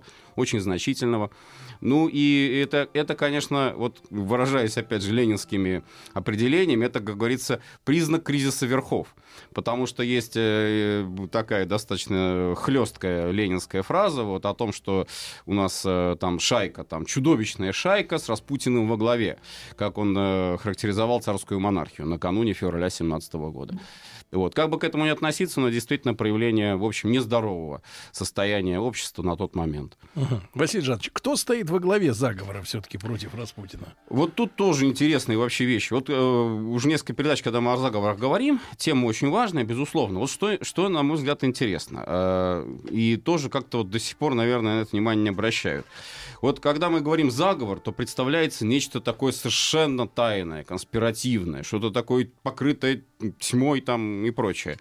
И всякие там масонские ложи и так далее. А э, вот если почитать воспоминания тех лет, если даже почитать воспоминания э, э, людей, которые были связаны с полицией, э, тот же самый Глобачев, тот же самый э, Спиридович, э, жандармы, и э, даже вот, собственно, людей, которые общались с царской семьей, получается, что, в общем-то, об этих заговорах говорили все и всюду вплоть до очередей в Петрограде. Вот что интересно. То есть говорят, что будет заговор. Да, однажды там к Терещенко, ну как раз вот непосредственный участник этой всей группы, э, пришел посетитель. И э, швейцар сказал, вы знаете, барин занят, они о заговоре совещаются. То есть вот напрямую уже э, заявили. Ну, может быть, это был э, интересный, да, вот тот самый сарказаводчик, который был тоже причастен к масонским связям и естественно, участвовал в заговоре и готовил его, он этого не скрывал. А цели их были какие? А, вот цели... Ну, кроме э, самого убийства. Здесь... Что, что достигалось этим убийством? Вот то, что интересно. А, а, предполагалось э, убрать людей, которые мешают э, создать некое вот, влияние на власть. То есть с, с точки зрения вот этих, этих групп оппозиционных, угу. которые мешали. Кто мешает? Мешают э, всякие бюрократы, мешают чиновники, которые, ну, не то чтобы они монархисты или там республиканцы, это не важно, а просто они они э, не тех сфер, не тех э, кругов. А вот те круги, которые э, были оппозиционны по отношению к власти, э, это и прогрессивный блок, это и там группа великих князей, это и э, отчасти даже те, кто не был непосредственно связан с парламентом. Ну, хотя бы даже вот та же кадетская партия в лице ее верхушки. Там, конечно, у них были депутаты, но были и помимо депутатов тоже местные всякие отделения, общественность вот эта так называемая. Вот такие настроения, что власть не может управлять на нормально страной, при том, что царь, да, в конце концов, государь-император, может быть, он фигура неприкосновенная во всех отношениях, но даже вот царица, вот ее бы желательно устранить. Mm-hmm. Вот, э, допустим, какие-нибудь министры нежелательные, их тоже нужно устранить. И вот тут еще Гришка появляется, который, конечно, вот влияет, как считают многие, и не без оснований, действительно, у него были эти записки, когда он там писал «Милой, дорогой, помоги, дамочка хорошая, милой, дорогой, помоги», там, это Николаев, да? Это он ему писал, и другим писал, и министрам писал. Это такие вот были протекции своего рода, как, ну, я не знаю, письма рекомендательные. И вот э, не надо было никаких там телефонных звонков, а достаточно многим было показать вот эту бумажку, да, где там вот, каракулями там своими, милой, дорогой, помоги. И все. И, и это должно было подействовать на 100%, что вот оказать протекцию. Но это, это многих возмущало, действительно. И вот э, информация, она шла как бы сверху вниз э, на простых людей, а уже оттуда, с снизу вверх шла такая, такое, что представление, гипертрофированное представление, обратный вот этот эффект, что да, ну если э, там около власти оказывается такой вот дядя, грубо говоря, мужик такой грязный. Мутный. Мутный, да. Причем вот что тоже важно, ведь э, сам-то народ в большинстве своем, он как раз э, особенно не сочувствовал Распутину. Вот как ни странно покажется. Казалось бы, вот твой же представитель, твой угу. же, собственно, как говорится, классовый брат. Ну, то есть это такая карикатура на народ, да? А вот? они не верили, да, говорили, ну что вот там, допустим, э, спрашивать э, людей в очередях, или извозчиков, или даже простых крестьян, ну, ваш же мужик, ваш же мужик около царя. Разве вы а этим не гордитесь? Не наш. Он говорит, вот именно не наш. Какой это мужик? Это, это позор, это распутник, это развратник, это пьяница. Угу. То есть вот так вот То есть власть э, думала, это что это из народа, а это был как бы а, сам по себе Вот товарищ. такая вот очень сложная, запутанная получилась у нас так ситуация. в итоге, вот ваш личный вывод. Кто был э, инициатором, таким ядром? А ядром, наверное, э, уже э, здесь можно говорить действительно вот о э, самой, наверное, высшей, такой вот наиболее рафинированной части элиты. Э, на стыке где-то примерно вот дома Романовых, потому что, э, естественно, не без их участия тоже это произошло, мы знаем, да, и Дмитрий Павлович, великий князь, и э, там близкие к Романовым князь Юсупов, и с другой стороны вот эта верхушка политической оппозиции. А, Масонский след здесь не просматривается. Вот как иногда считается, что во всем там виноваты масоны, но если мы посмотрим, вот по большому счету, вот так, да, посмотреть, э, то тот же Маклаков, к которому пришел Пуришкевич, наш знаменитый представитель Союза, Русского, э, Союза Михаила Архангела, а вот, э, Маклаков-то масон, да, но Владимир Маклаков, он, ну, как потом Пуришкевич говорил, типичный, говорит, кадет. Он только начал ему говорить, вот в дневнике своем пишет, начал ему говорить о том, что мы вот убить Гришку хотим. А э, тот, ну да, ну как же, вы знаете, я не могу вам помочь ничем, но если вас будут судить, то я обязательно выступлю адвокатом на вашем процессе.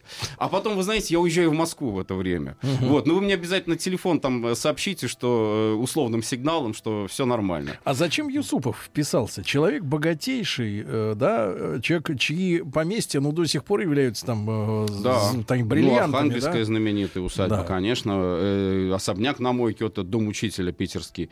А, ну, тут, в общем, я думаю, тоже, видимо, э, вот этот, э, опять же, Там же, там же аристократический... была история, что Распутин из него изгонял э, извращение, правильно? Ой, ну это вот Извращение именно, что, изгонял? это Ходил вот как он раз... в дамских платьях на балы. Подтвержден факт? Не, погодите, это ходил? не подтвержденный. Не подтвержденный, это все из области слухов. Ну, вообще, вы знаете, вот тоже есть интересный очень эпизод убийства Распутина, который описан в книге Николая Яковлева 1 августа 2014 года. Там такое убийство. Там его и оскопили ножницами кровельными. Там его и изнасиловали, Григория. Ефимовича.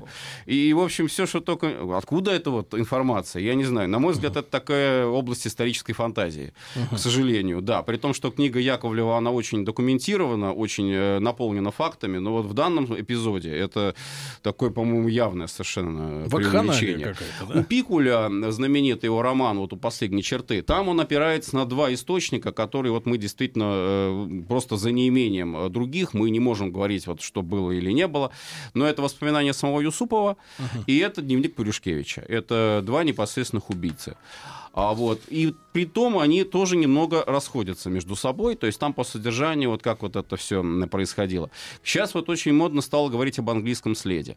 Значит, тут тоже имеет смысл несколько слов сказать. Почему? Потому что английский след, ну, во-первых, сейчас такая мода уже везде. Англичане, англичанка виновата, англичанка гадит, да. Вот, а здесь э, преувеличение э, большое, потому что очень многие историки склонны э, считать, что непосредственного участия в убийстве, то есть о чем речь-то идет? О том, что англичане убили вот непосредственно, взяли, застрелили там. В частности, есть э, именно почему так считается, потому что на фотографии э, в лоб, э, лобовое э, значит, отверстие во лбу от пули, а как бы он так вот мог... в лоб, Контрольный ну, выстрел. кто, стрелял, да, вот английская разведка, значит, там стреляла. Так нет же, есть английское воспоминание, что А там вот чей-то именно, папа, вот дедушка. именно, что вот эти все английские же источники, английская же литература, она, собственно, вот этот свой, собственно, английский след и выводит. Но за исключением э, вот каких достоверных сведений о том, что англичане были осведомлены да, они были осведомлены о покушении на Распутина. Так же, как был осведомлен об этом, в общем, тот же Милюков. Как был осведомлен вот уже помянутый Маклаков, эти кадеты. А, более того, Пуришкевич проговорился журналистам. Это же вообще, вот я к тому, что да, что мы готовим. э, в павильоне Государственной Мы- Думы э, за, несколько дней. Ну, в том-то и дело. А, И вот журналисты собрались, а он им так просто высказал, вы знаете, мы скоро Гришку убьем. Ну, те Слушайте, а вообще знали, в России не было аналога КГБ? Да было, в том-то и дело. Ну вот, и как я уже сказал, вот когда об этих заговорах говорят постоянно, когда об этом информация получается уже просто выше крыши, то в них перестают верить. Вот что То есть, опасно. э, А они заговор на самом деле в есть. слухах. Да, это вот мне напоминает немножко э, толстовскую вот эту знаменитую э, притчу. Мальчик э, кричал «Волк, волк!» Вот, сначала все прибежали, волка нет. А потом, когда волк на самом деле пришел, уже никто его не спасал. Вот, и волк и всех сожрал. Вот, наверное, так вот тоже в этом э, Так все-таки центральная фигура в убийстве. А Центральная С вашей точки фигура, э, застрелившая непосредственно Распутина, это, конечно, Пуришкевич. Это Пуришкевич, однозначно, да. который это его- проговорился журналистам, его что я скоро Что иду стрелять. собирается. Иду. Значит, друзья, мы сегодня об убийстве Распутина мы в нашей рубрике э, именем революции говорим. После новостей продолжим. Товарищи, рабочая крестьянская революция, о необходимости которой все время говорили большевики, совершилась!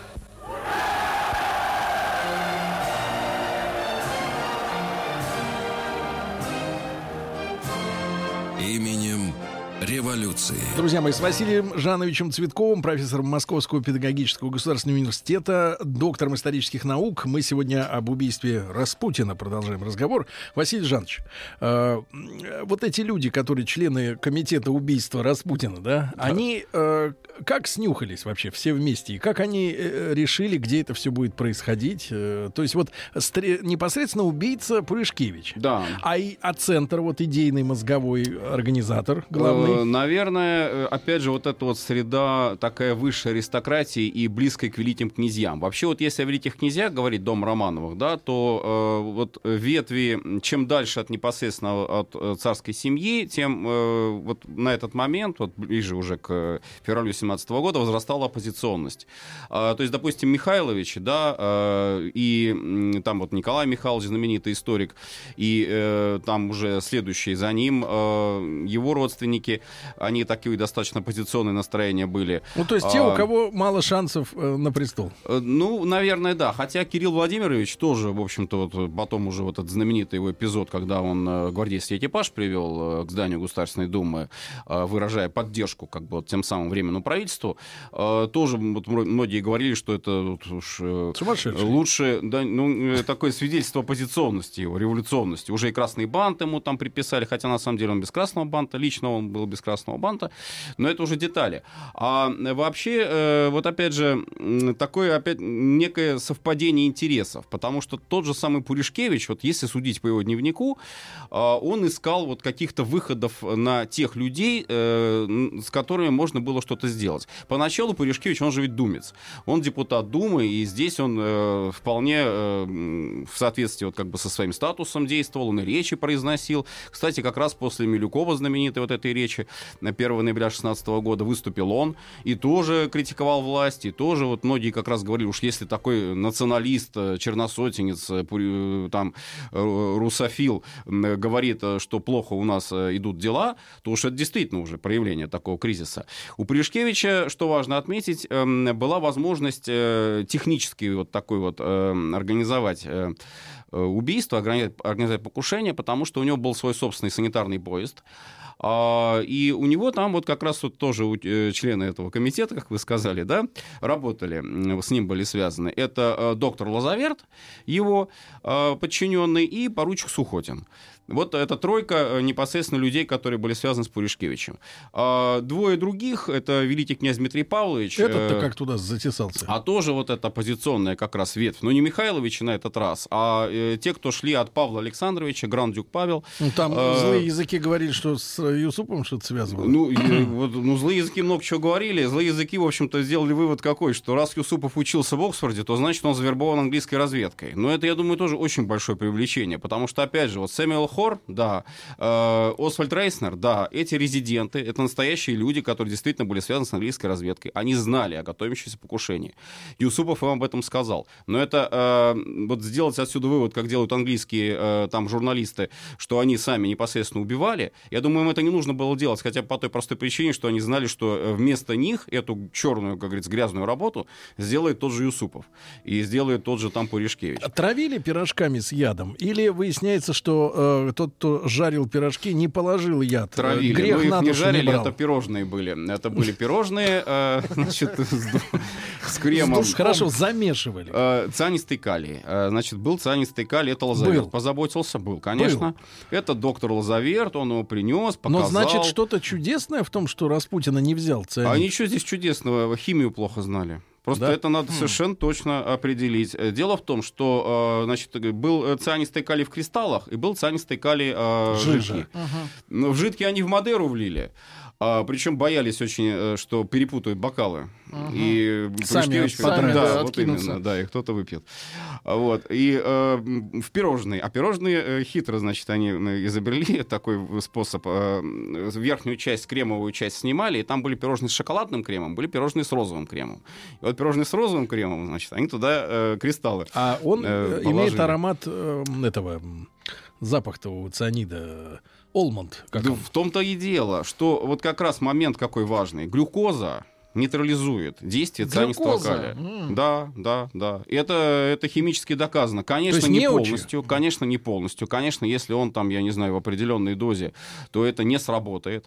Но действительно, вот что делать? Ну вот есть такая химическая цепочка.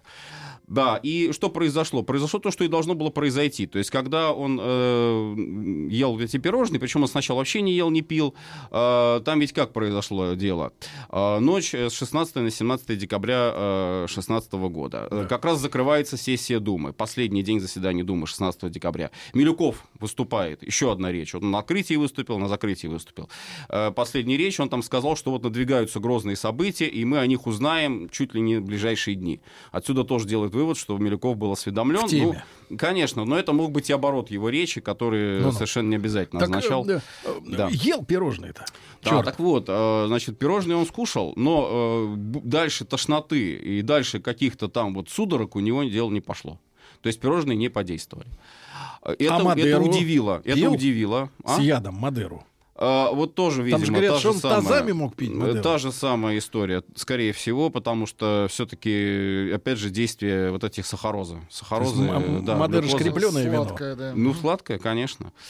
Э, И вот уже после этого, после этого э, Юсупов действует э, сам, вот как, э, собственно, если верить вот его воспоминаниям, э, он э, оставляет Распутина, э, тот смотрит на распятие вот это слоновой кости, э, и Юсупов э, стреляет ему э, в спину, попадает, э, вот судя, опять же, вот по каким-то там вскрытиям, вот когда там делать надо было бы, наверное, а оно э, специально не производилось. А, Ну, значит, попал ему в печень. Э, Скорее всего, потому что э, упал Распутин э, и признаков каких-то вот ярко выраженных признаков жизни не подавал. В общем, все решили, что он уже Ага. на том свете. Двинул. Да.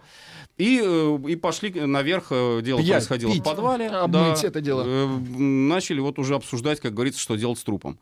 Потом Юсупов спускается в этот подвал, где произошло убийство, и э, Пуришкевич его ждет наверху, вот он уже описывает это в своем дневнике, А, и не возвращается князь э, Юсупов. Не возвращается, не возвращается. У Пуришкевича какие-то там подозрения начинаются. Он пишет о том, что ему э, пришло в голову э, совершенно случайно, он тоже был уверен, что Распутин уже убит, э, взять вот свой э, э, Savage или Саваш, там по-разному он пишет, э, пистолет, а, Он считал, что он очень хорошо действует, безотказный. Это, кстати, к вопросу об оружии, из которого был убит. э, Потому что фигурирует вот в качестве, так сказать, английского следа, это Вебер Скотт. А, Ну, э, опять же, трудно вот сказать, э, был ли этот выстрел или нет. Я еще скажу чуть позже, потому что там как раз вот есть эпизод в самом дневнике Пуришкевича, который, ну, косвенно, может быть, свидетельствует о том, что были еще англичане причастны. Так вот, а, он э, выходит из э, кабинета и встречает совершенно дикого, возбужденного Юсупова, который э, кричит, значит, Пуришкевич, стреляйте, стреляйте, он убегает. Вот. То есть что там произошло? Каким образом он там вдруг воскрес? э, Да, э, этот Распутин Пуришкевич не знал. Но, Но это факт факт. остается фактом, да. э, Причем, опять же, что интересно, они закрыли э, дверь, э, которая должна вот была вести из подвала во двор. А она вдруг открытая оказывается, эта дверь. И э, Распутин выбегает во двор, и На уже двор во там дворе... решетка высокая же. Да. Да, да. Уже во дворе э, Пуришкевич его добивает. э, Значит, всего 4 выстрела было сделано. Но вот считается, что пятый контрольный якобы добили англичане. Так вот... А А что указывает косвенно на них? Косвенно указывает то, что Пуришкевич в своем дневнике пишет о двух фигурах, которые метнулись в сторону от забора, когда уже к нему приближался Распутин. Вот что это были за две фигуры? А, просто случайные прохожие, какие-то свидетели. Или да? контролеры. Или, может быть, это был вот этот самый английский след. Но мы не знаем точно, вот сто процентов утверждать э, здесь не приходится. Хуже другое. Хуже то, что поскольку были выстрелы, а э, из Сэвиджа, из Саважа, он очень э, громко стреляет. А, вот, э, тяжелый такой пистолет, э, фронтовой. А, нельзя было не услышать эти выстрелы. А напротив как раз э, особняка Юсупова, вот Юсупов и говорил, что есть определенная степень риска. Жандармский Почему нужно? пост? Жандармское управление, хуже того. То есть э, вообще, как бы вот мы сейчас ничего не сказали, там отделение, местное отделение полиции. Слышали, конечно. Слышали, и пришел потом городовой.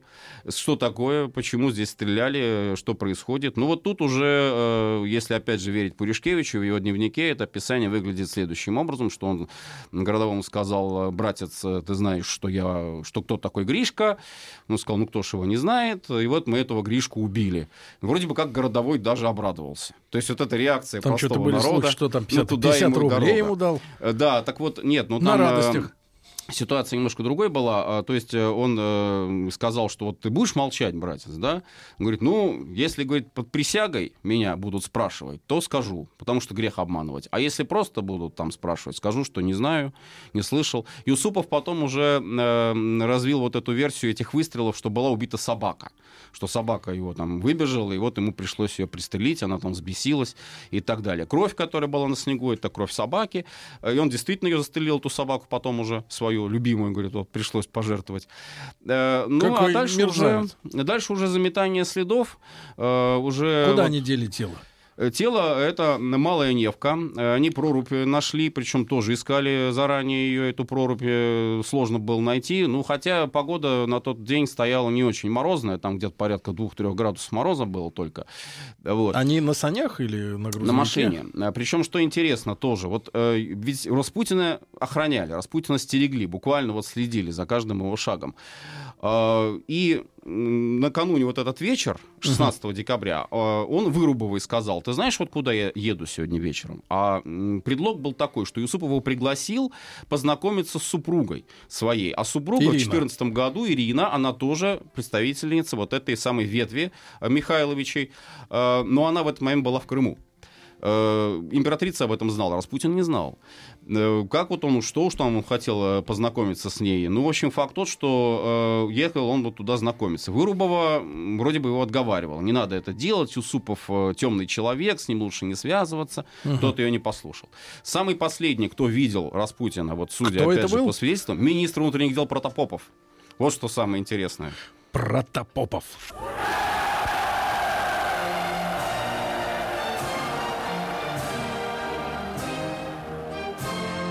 Именем революции.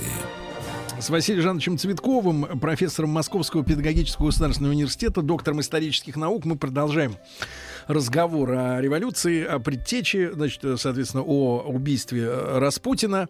Василий Жанович, ну, э, я так понимаю, Распутина погрузили в прорубь, правильно? Да. А затем он, тело было выловлено. Э, Вмерзло в лед. Э, Там не очень сильное течение было, поэтому его недалеко-то от пробы унесло. э, Через и- сколько дней его нашли? Да буквально через два дня уже это все было известно. Причем, ну вот что интересно, опять же, вот если э, воспоминания, вот тут начинаются расхождения у Супова с Пуришкевичем. По Пуришкевичу в дневнике у него написано потрясающее совершенно свидетельство. Э, Так это было на самом деле, это уж он э, придумал, да сочинил. Э, Трудно сказать. Пуришкевич от тифа умер в Новороссийске во время эвакуации там, в 2020 году. А Юсупов благополучно уехал в эмиграцию писал там уже свои воспоминания. Так тепле. вот, э, да, Пуришкевич написал, что они после этого убийства пошли к министру юстиции Макарову и написали заявление о том, что они его, значит, Гришку убили. Дальше происходит самое интересное. Министр юстиции Макаров сначала не поверил. Потом взял с них, я, говорит, вынужден вас посадить под домашний арест. И там под подписку о невыезде. Что-то вот в таком духе. На тот момент, как это работало. Значит, ничего не поделаешь. Э, Я тоже не сочувствую Распутину, но я человек-законник, я должен это сделать. И буквально, выйдя из э, приемной министра, они все разъезжаются. Пуришкевич отправляется на фронт. При том, что он дал подписку о невыезде и должен там под домашним арестом или где-то еще там находиться. Это вот вообще какая-то фантастика совершенно. А если почитать Юсупова, то по Юсупову, э, в общем-то, он категорически отрицал вообще свою причастность. Ну, мало ли что с ним произошло, со Спутиным. Ну, ну и труп, и труп. Ну, убили, и убили. А почему на, на меня все подозрения падают? То, что там Протопопов и прочие видели, э, там э, общались с Распутиным, э, что он э, ко мне поедет. Ну, а может, он после меня еще куда-то поехал. Тут же неизвестно это все. И самое важное, то, что следствие не было фактически даже не до конца, а даже до середины не было доведено. Потому что как только следователи вышли на Дмитрия Павловича Романова, Так. по тогдашнему законодательству, э, любые э, следственные действия в отношении членов Дома Романовых должны были быть э, проводиться особым порядком, а уже не какими-то простыми следователями. И государь э, просто личное тоже вот его э, здесь участие, несомненно, э, очевидно, что он не стал давать ход э, дальше вот Почему? этому делу. Ну, э, для него э, уже сам факт убийства э, был, наверное, более значим, э, чем то, что вот найдут или не найдут, накажут или не Он накажут сам. Николай II, задолбался э, с Распутиным уже Э, вот, носиться э, за эти вот годы. Две версии на этот счет существуют. Потому что э, были какие-то такие истории, что, ну, понятно, императрица была в шоке, а Николай, так сказать, как бы Ну, чуть ли не, чуть ли не как бы отлегло Да, него. вот именно. Вот эти две как раз версии. Первая версия о том, что он, когда узнал, он был в Ставке. Он, когда узнал об этом, э, во время совещания, значит, э, военного, э, как раз очень хорошо себя чувствовал и даже шутил. То есть отсюда делается вывод, что вроде бы как он был рад, что избавился вот от этого вот Демона. старца. Да, давления, которое оказывалось через его супругу. Другая точка зрения, я думаю, она бо- более близка к истине, что как раз узнав об убийстве, он, собственно, это и делает, прерывает заседание, совещание и уезжает в Петроград для того, чтобы вообще разобраться, понять, что произошло. И э, вот уже последние, э, там, кто с ним встречался уже в Петрограде, видели его подавленным. Э, в переписке в ответе на письмо своей супруги, в котором она написала, что наш друг исчез, а он ответил, что это ужасно, это страшно, это, Мгм. это просто... Василий Жанович, а вот этот вот Дмитрий, да, Романов, Дмитрий Павлович. ему сколько лет было?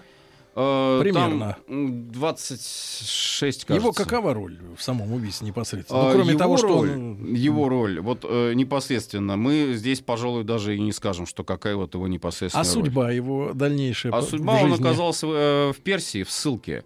Э, Причем, вот что тоже важно, наверное, отметить, э, никто, ни Юсупов, ни Пуришкевич, ни Дмитрий Павлович не афишировали это как некое убийство вот этого страшного человека, который спасет Россию. Теоретически они могли бы это сделать. Ну, как, я не знаю, там, декабристы те же самые. Напротив, здесь вот до убийства Мгм. и Пуришкевич тот же самый говорит, вот, я там убью Гришку и так далее. К Шульгину идет, говорит, я убью Гришку, к Маклакову и так Мгм. далее. Рекламирует себя. После убийства все молчат. Э, И даже вот э, Юсупов в своих воспоминаниях и пишет как раз то, что мы отрицали, то есть мы не причастны. А даже если бы и были причастны, то, ну, а что Ну, здесь потом-то такого, он в конце сознался в этом, в участии. Э, До конца, вот полностью, как говорится, повинную, объяснительную в том, что вот если не верить вот этому эпизоду с министром Макаровым, этого так и не было сделано. Так а судьба И вот Дмитрия этого- Павловича, Да, Дмитрия да, Павловича. его воспринимали как жертву, как жертву вот этой клеветы, Подставили. обвинений, конечно. Его отправили в Персию. Он должен был служить э, в корпусе генерала Баратова, который действовал на Персидском фронте. И вот есть свидетельство, что когда он уезжал из э, Петрограда, когда он там уже к Каспийскому морю, они там подъехали, он расплакался. э, И как же так, вот я здесь буду жить, и что ж мне теперь делать там и так далее. Но вообще это хорошо, что он в Персию уехал, потому что как раз там его застали вот эти все революционные события. Если бы он оставался в Петрограде, то очень большая доля вероятности, что он попал бы в Петропавловку, а дальше в ЧК. Его постигла бы судьба, собственно, всех э, вот великих князей, в том числе и его отца Павла. Павла Александровича, который был, как известно, расстрелян уже м, ЧК э, после революции. Да, Василий Да. Жанович, ну вам огромное спасибо, как всегда, за интересный рассказ. Василий Жанович Цветков, доктор исторических наук с нами. Сегодня был Василий Жанович. До новых встреч. Спасибо. Спасибо, спасибо.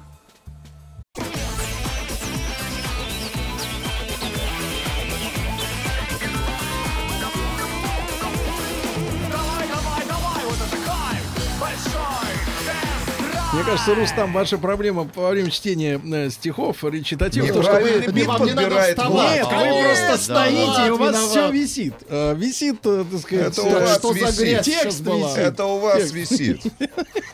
А вы сядьте и все, так сказать, угомонись. Вы боритесь с токсинами. Не, придет время, сядет. Борюсь, борюсь. Только не при нас. И не в этой студии. друзья мои, смотрите, короткую Куда тему. нам смотреть? Слушайте, говорите. Сколько раз вам говорить об Смотрите этом? на дорогу, а вы слушайте. Слушайте, слушайте. Так вот, Смотрите. э, кстати, Смотрите. вот э, результаты, которые э, получила в ходе исследования пользователей автомобилей компания Ford. Показало это исследование, что 20% россиян находят свою любовь Ага. благодаря автомобилю. О. Может быть, это происходит в пробке, может быть, подвозят А женщину. как в пробках? Ты просто смотришь в другую машину и... Ну, типа, Смотришь машину, видишь фигу, я понимаю. Да. Так вот, а, друзья мои, но это исследование, ну, с ним что, не поспоришь, упр- цифры упрямая вещь. Давайте-ка мы вот Хм. что сегодня проанализируем. А, Я понимаю, что у наших слушателей в жизни была не одна, наверное, не две машины за долгую жизнь, Да. там, 80-летнюю. Вот, а давайте сегодня составим рейтинг из тех автомобилей, которые были в вашем пользовании. Та модель, которая была у вас, которая э, притягивала самое большое внимание женщин. И делала вас, э, условно говоря, конкурентоспособным более, чем остальные вокруг. Модель крючок. Вот, ребят, плюс 7967 103 5533, наш WhatsApp, Viber номер. Автомобиль, который был у вас, да, который сильнее всего притягивал внимание женщин. Да, давайте составим наш рейтинг сегодня. Или мужчин. Это ваш вариант, я понимаю. У меня и машины-то нет. Да, конечно, вот поэтому и нет уже, вам только дай. А Влад просто притягивает внимание. да, у вас такие рубашки. В Форде провели э, изыскательские работы народонаселения. Выяснилось, что 20% наших сограждан находят свою любовь, найти свою любовь, э, вот, э, именно с помощью автомобиля. Он помогает как-то вот найти, ну, я бы не сказал только женщину. Может, и мужчину может помочь. Ну, женщина, например, у нее продула, то есть, Продуло пробила, пробила покрышку, например. А. Она Вы стоит... в прямом смысле пробила. Пробила ее, да, да. Она стоит, вот немощно развес- разведя руки, вдруг останавливается элегантный автолюбитель, меняет ей колесо, а там дальше закрутилось, Меняет меняет, резину, меняет ей резину, да. Значит, друзья мои, давайте, плюс 7967 103 5533, а, мы говорим о тех автомобилях сегодня, которые были у вас в пользовании. Вот из тех, из того всего модельного ряда, который был у вас, какая тачка сильнее всего привлекала внимание женской части населения, А, да, самая успешная. Черный Mitsubishi Экпи... Аккуратней. Эклипс. О, Экпи. D32. Прыгали в салон 9 из 10. По любому к ним вопросу. Подскажи кафе, подвести, познакомиться и так далее. От нескольких BMW такого эффекта не наблюдал. Ничего Гена себе. Смоленск. Евгений Медведев пишет. Добрый день, 21099, это с багажником.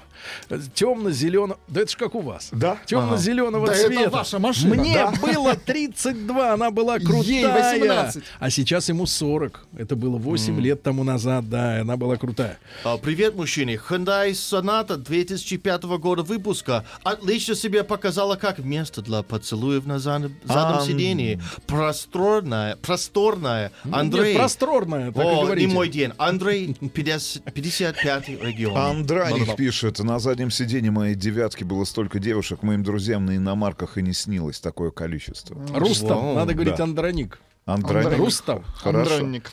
Так, давайте, у нас Леша есть на связи. Но Специалист. я даже, я вангую. Давайте, я буду сейчас ванговать. Леш, доброе утро еще раз. Доброе Ван- еще раз вангую, что это будет Тахо. Нет, Сережа, не угадал, брат. А Был что? у меня один бензожор, реальный бензожор, GMC Тайфун. Тайфун? Вот это была, вот это был барбухайка. Это реально нереальная Что за машина? Вы опишите. Это кузов, кузов Блейзера из 10 двухдверный, постоянный полный привод, 4,2 литра, битурбо, бустер на газу.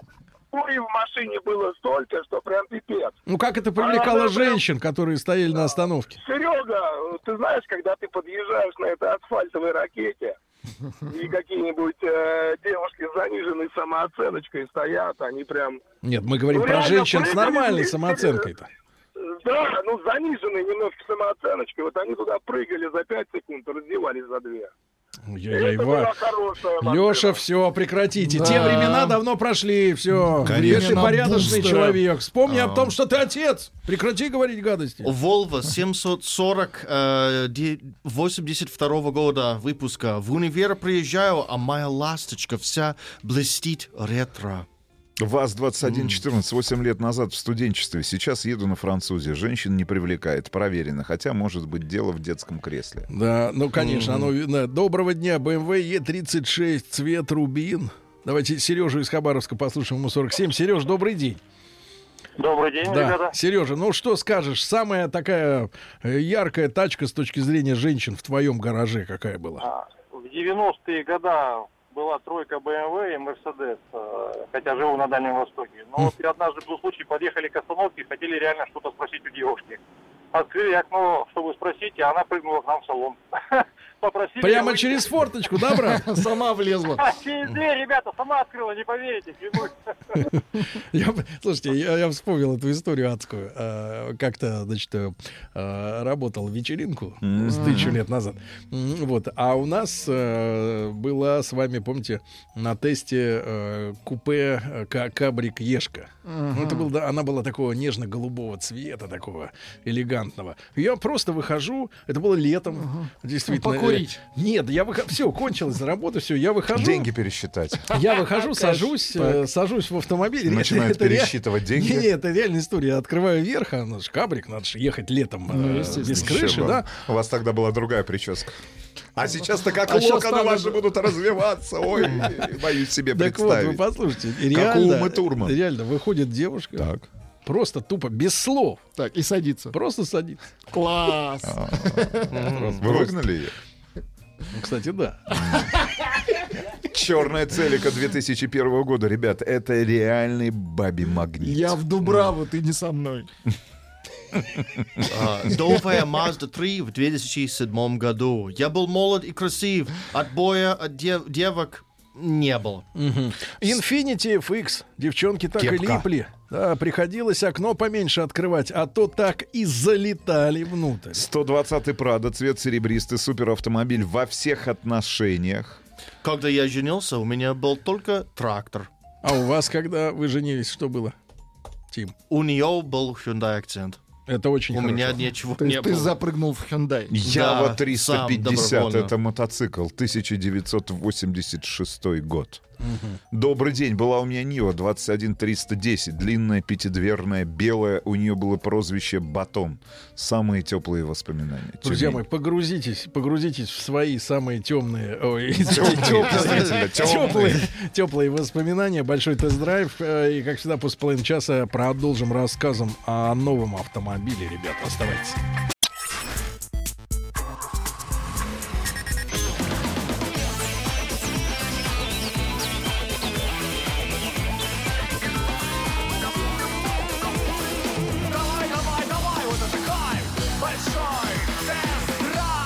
Друзья мои, наконец-то э, большой тест-драйв добрался. Или наоборот, можно сказать, до большого тест-драйва добралась э, машина, которая вызвала э, нашу искреннюю симпатию, ну, чисто художественного свойства, на- еще на автосалоне. Трудно припомнить, на каком именно. То На ли ш- европейском. ну, то ли на швейцарском, то ли на... Мне кажется, на французском, швейцарском. Ну, На год назад швейцарском, где-то. да. Год назад, да. Потом были неоднократные приглашения э, от компании Volvo, потому что речь идет об XC60 новом абсолютно новом автомобиле, да, а, были приглашения компании Volvo на Евро-тест-драйв европейский. Но я даже рад, честно говоря, что мы эту машину все-таки протестировали в наших условиях, потому что это самое честное, да, э, использование автомобиля с учетом, а, так сказать, нашей реальности, да, тем более э, снежной, тем более, да, зимней.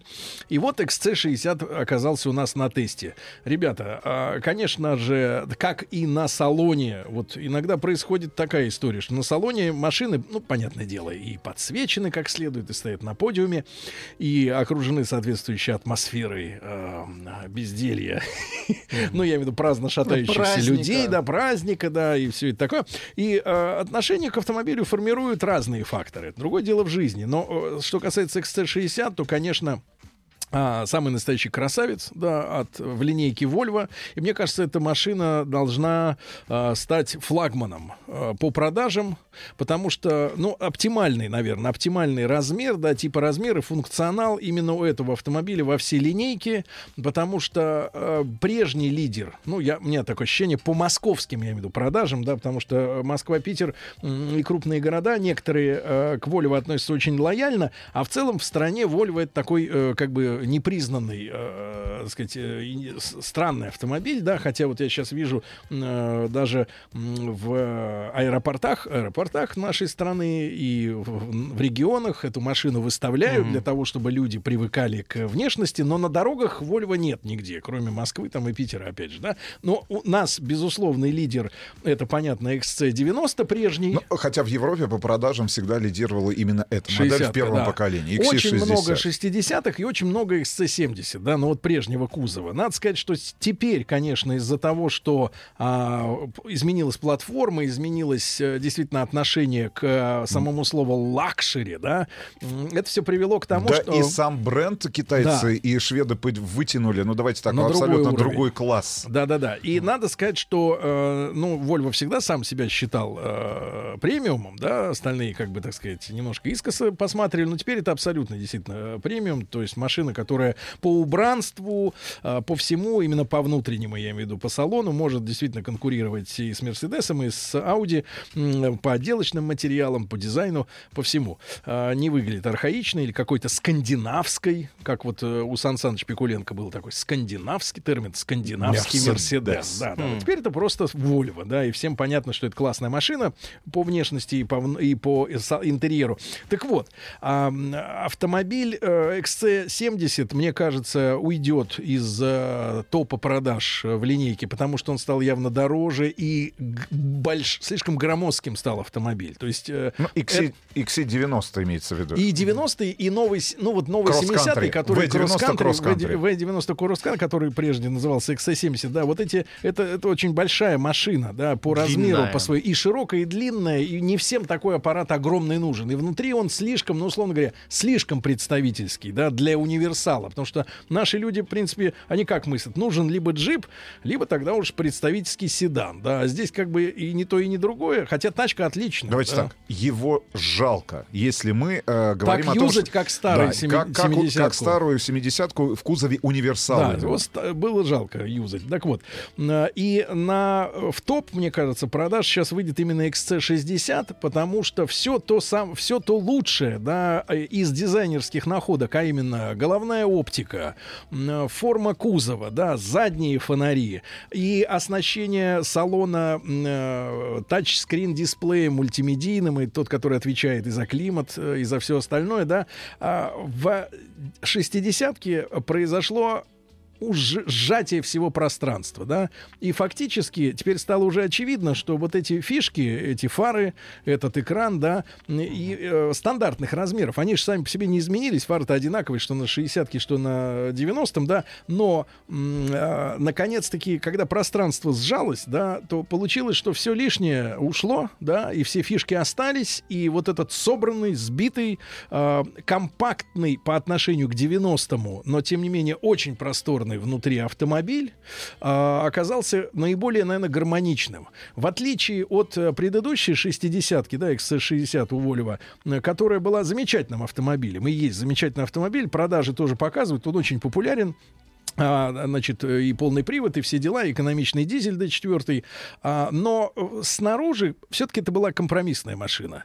А, обрубок, э, так сказать, сзади, да, э, спереди слишком, скажем так, слишком мирный такой, миролюбивый автомобиль. Теперь XC60, если ты на него смотришь вот по сравнению с, с предыдущим, да, это огромный э, капот, как у BMW, да, в стиле BMW, а, агрессивная оптика, да, и очень элегантно выполненная при помощи, опять Корма. же, фа- фонарей, да, задних, э, корма. То есть машина действительно э, оптимальная, да. И э, давайте так, в прошлом году я мог, не мог нарадоваться, а, честно говоря, езде на э, Q5 от компании Audi. Потому что действительно машина, которая доставляет огромное удовольствие за рулем, э, машина, которая, ну, наверное, максимально из кроссоверов э, приближена к э, кайфу управления легковым автомобилем, да, потому что она достаточно низкая, а кузов все равно у нее кроссовер. И Volvo XC60 это, конечно, более высокий аппарат, то есть более, так сказать, джипистый, но тем не менее, вот два сейчас автомобиля выделю в, в категории именно кроссовер, да, среднего класса, именно Q5 и XC60, которые действительно дают большое удовольствие при нахождении за рулем. А, Единственное, что, наверное, омрачает это удовольствие, это цена. Конечно, конечно. Но, а, значит, э, спешу, давайте так. Омрачить? Успокоить. Нет, спешу успокоить наших слушателей, которые обратили внимание именно на эту модель в линейке от компании Volvo. Да, а, нас ждет в ближайшее время а, появление на рынке и совсем компактного кроссовера уже XC, а, Volvo XC40, автомобиль, а, на примере которого я побывал в Милане. Это машина этот- категории какой? ну, это уже Q3. Это уже Q3, это X1, это как раз уже совсем компактный Это кроссовер. меньше Тигуана. Да, меньше, это меньше Тигуана. Ребят, значит, спешу А успокоить, потому XC60 это, соответственно, больше Тигуана. Конечно, ну, есть вот конечно, такая конечно. вот Соответственно, Они прямые- занимают нишу. Соответственно, прямые конкуренты у того же автомобиля Volvo XC60 это и Audi Q5, и BMW X3, и Mercedes GLC, автомобили, которые нам хорошо известны, которые являются, ну, давайте, самыми яркими э, представителями И этого классового кроссоверов, несмотря на то, что Volvo действительно продавалась в Европе, в этом, в- э, эта модель продавалась гораздо лучше, чем представители большой немецкой тройки. Но, значит, Значит, э, почему спешу успокоить? Потому что за те деньги, за которые сегодня а, Volvo XC60 доступна на российском рынке, а старт а, минимально начинается, минималь, минимальная цена от практически 3 миллионов рублей и выше, вы получаете, в отличие от, от BMW эм и в отличие от Audi Q5, полноценную модульную платформу, э, на которой построены старшие модели компании Volvo, в первую очередь XC90 и Volvo V90 Cross Country. То есть, в отличие от того же а, Q5, i и BMW X3 вы получаете ну, более старшую модель, а, которую, которую, сжимали, сжимали до этого типа размера, до этого модельного ряда. Соответственно, То есть вытряхивали все лишнее. Все лишнее. Ну и запас наверняка прочности и технологических решений а, вы получаете за эти деньги старшего брата. старшего брата. То есть в данном конкретном случае это действительно младший брат двух флагманов от компании Volvo. Это Volvo V90 Cross Country и Volvo XC90. Что касается цен. У нас э, на российском рынке доступны 4 двигателя, два бензиновых, два дизельных Ну вот мотора. у нас на тесте, Т5, ребята, был, Т6, был Д- Т5. D4, D5. Э, Мне кажется, что, конечно, людей, которые будут ставить на XC60 Т5, их немного. Вот, это, э, в принципе... и- Так же, как и Т6. Да, это слишком дорого и не экономично. Естественно, будут брать традиционный D4, вот, который будет есть там 7-7,5 литров и, и с отличным крутящим моментом а, машина будет, и, и- и париться на эту тему не стоит, да? Ну, бензиновый мотор у нас 249 лошадей, это Т5, Т6 320 лошадиных сил, и дизельные два мотора D4, D5, 190 и 235 лошадиных сил соответственно. Ну и базовая цена в э, стоковой комплектации 2 925, если мы говорим про бензин, и 2 995, если мы говорим про D4 дизель. Значит, в хороших комплектациях, э, близких э, к топовым, автомобиль будет стоить уже 3 миллиона там 325 тысяч рублей. Ну и в случае с дизельным мотором от 3 миллионов 395 тысяч рублей. И здесь появляется а, другой вопрос и другие муки выбора. Мгм. Соответственно, доплатить совсем немножко еще, например, а, если мы говорим о базовых комплектациях, там, ну, в размере там 300-400 тысяч рублей, и получить себе уже полноценный большой автомобиль.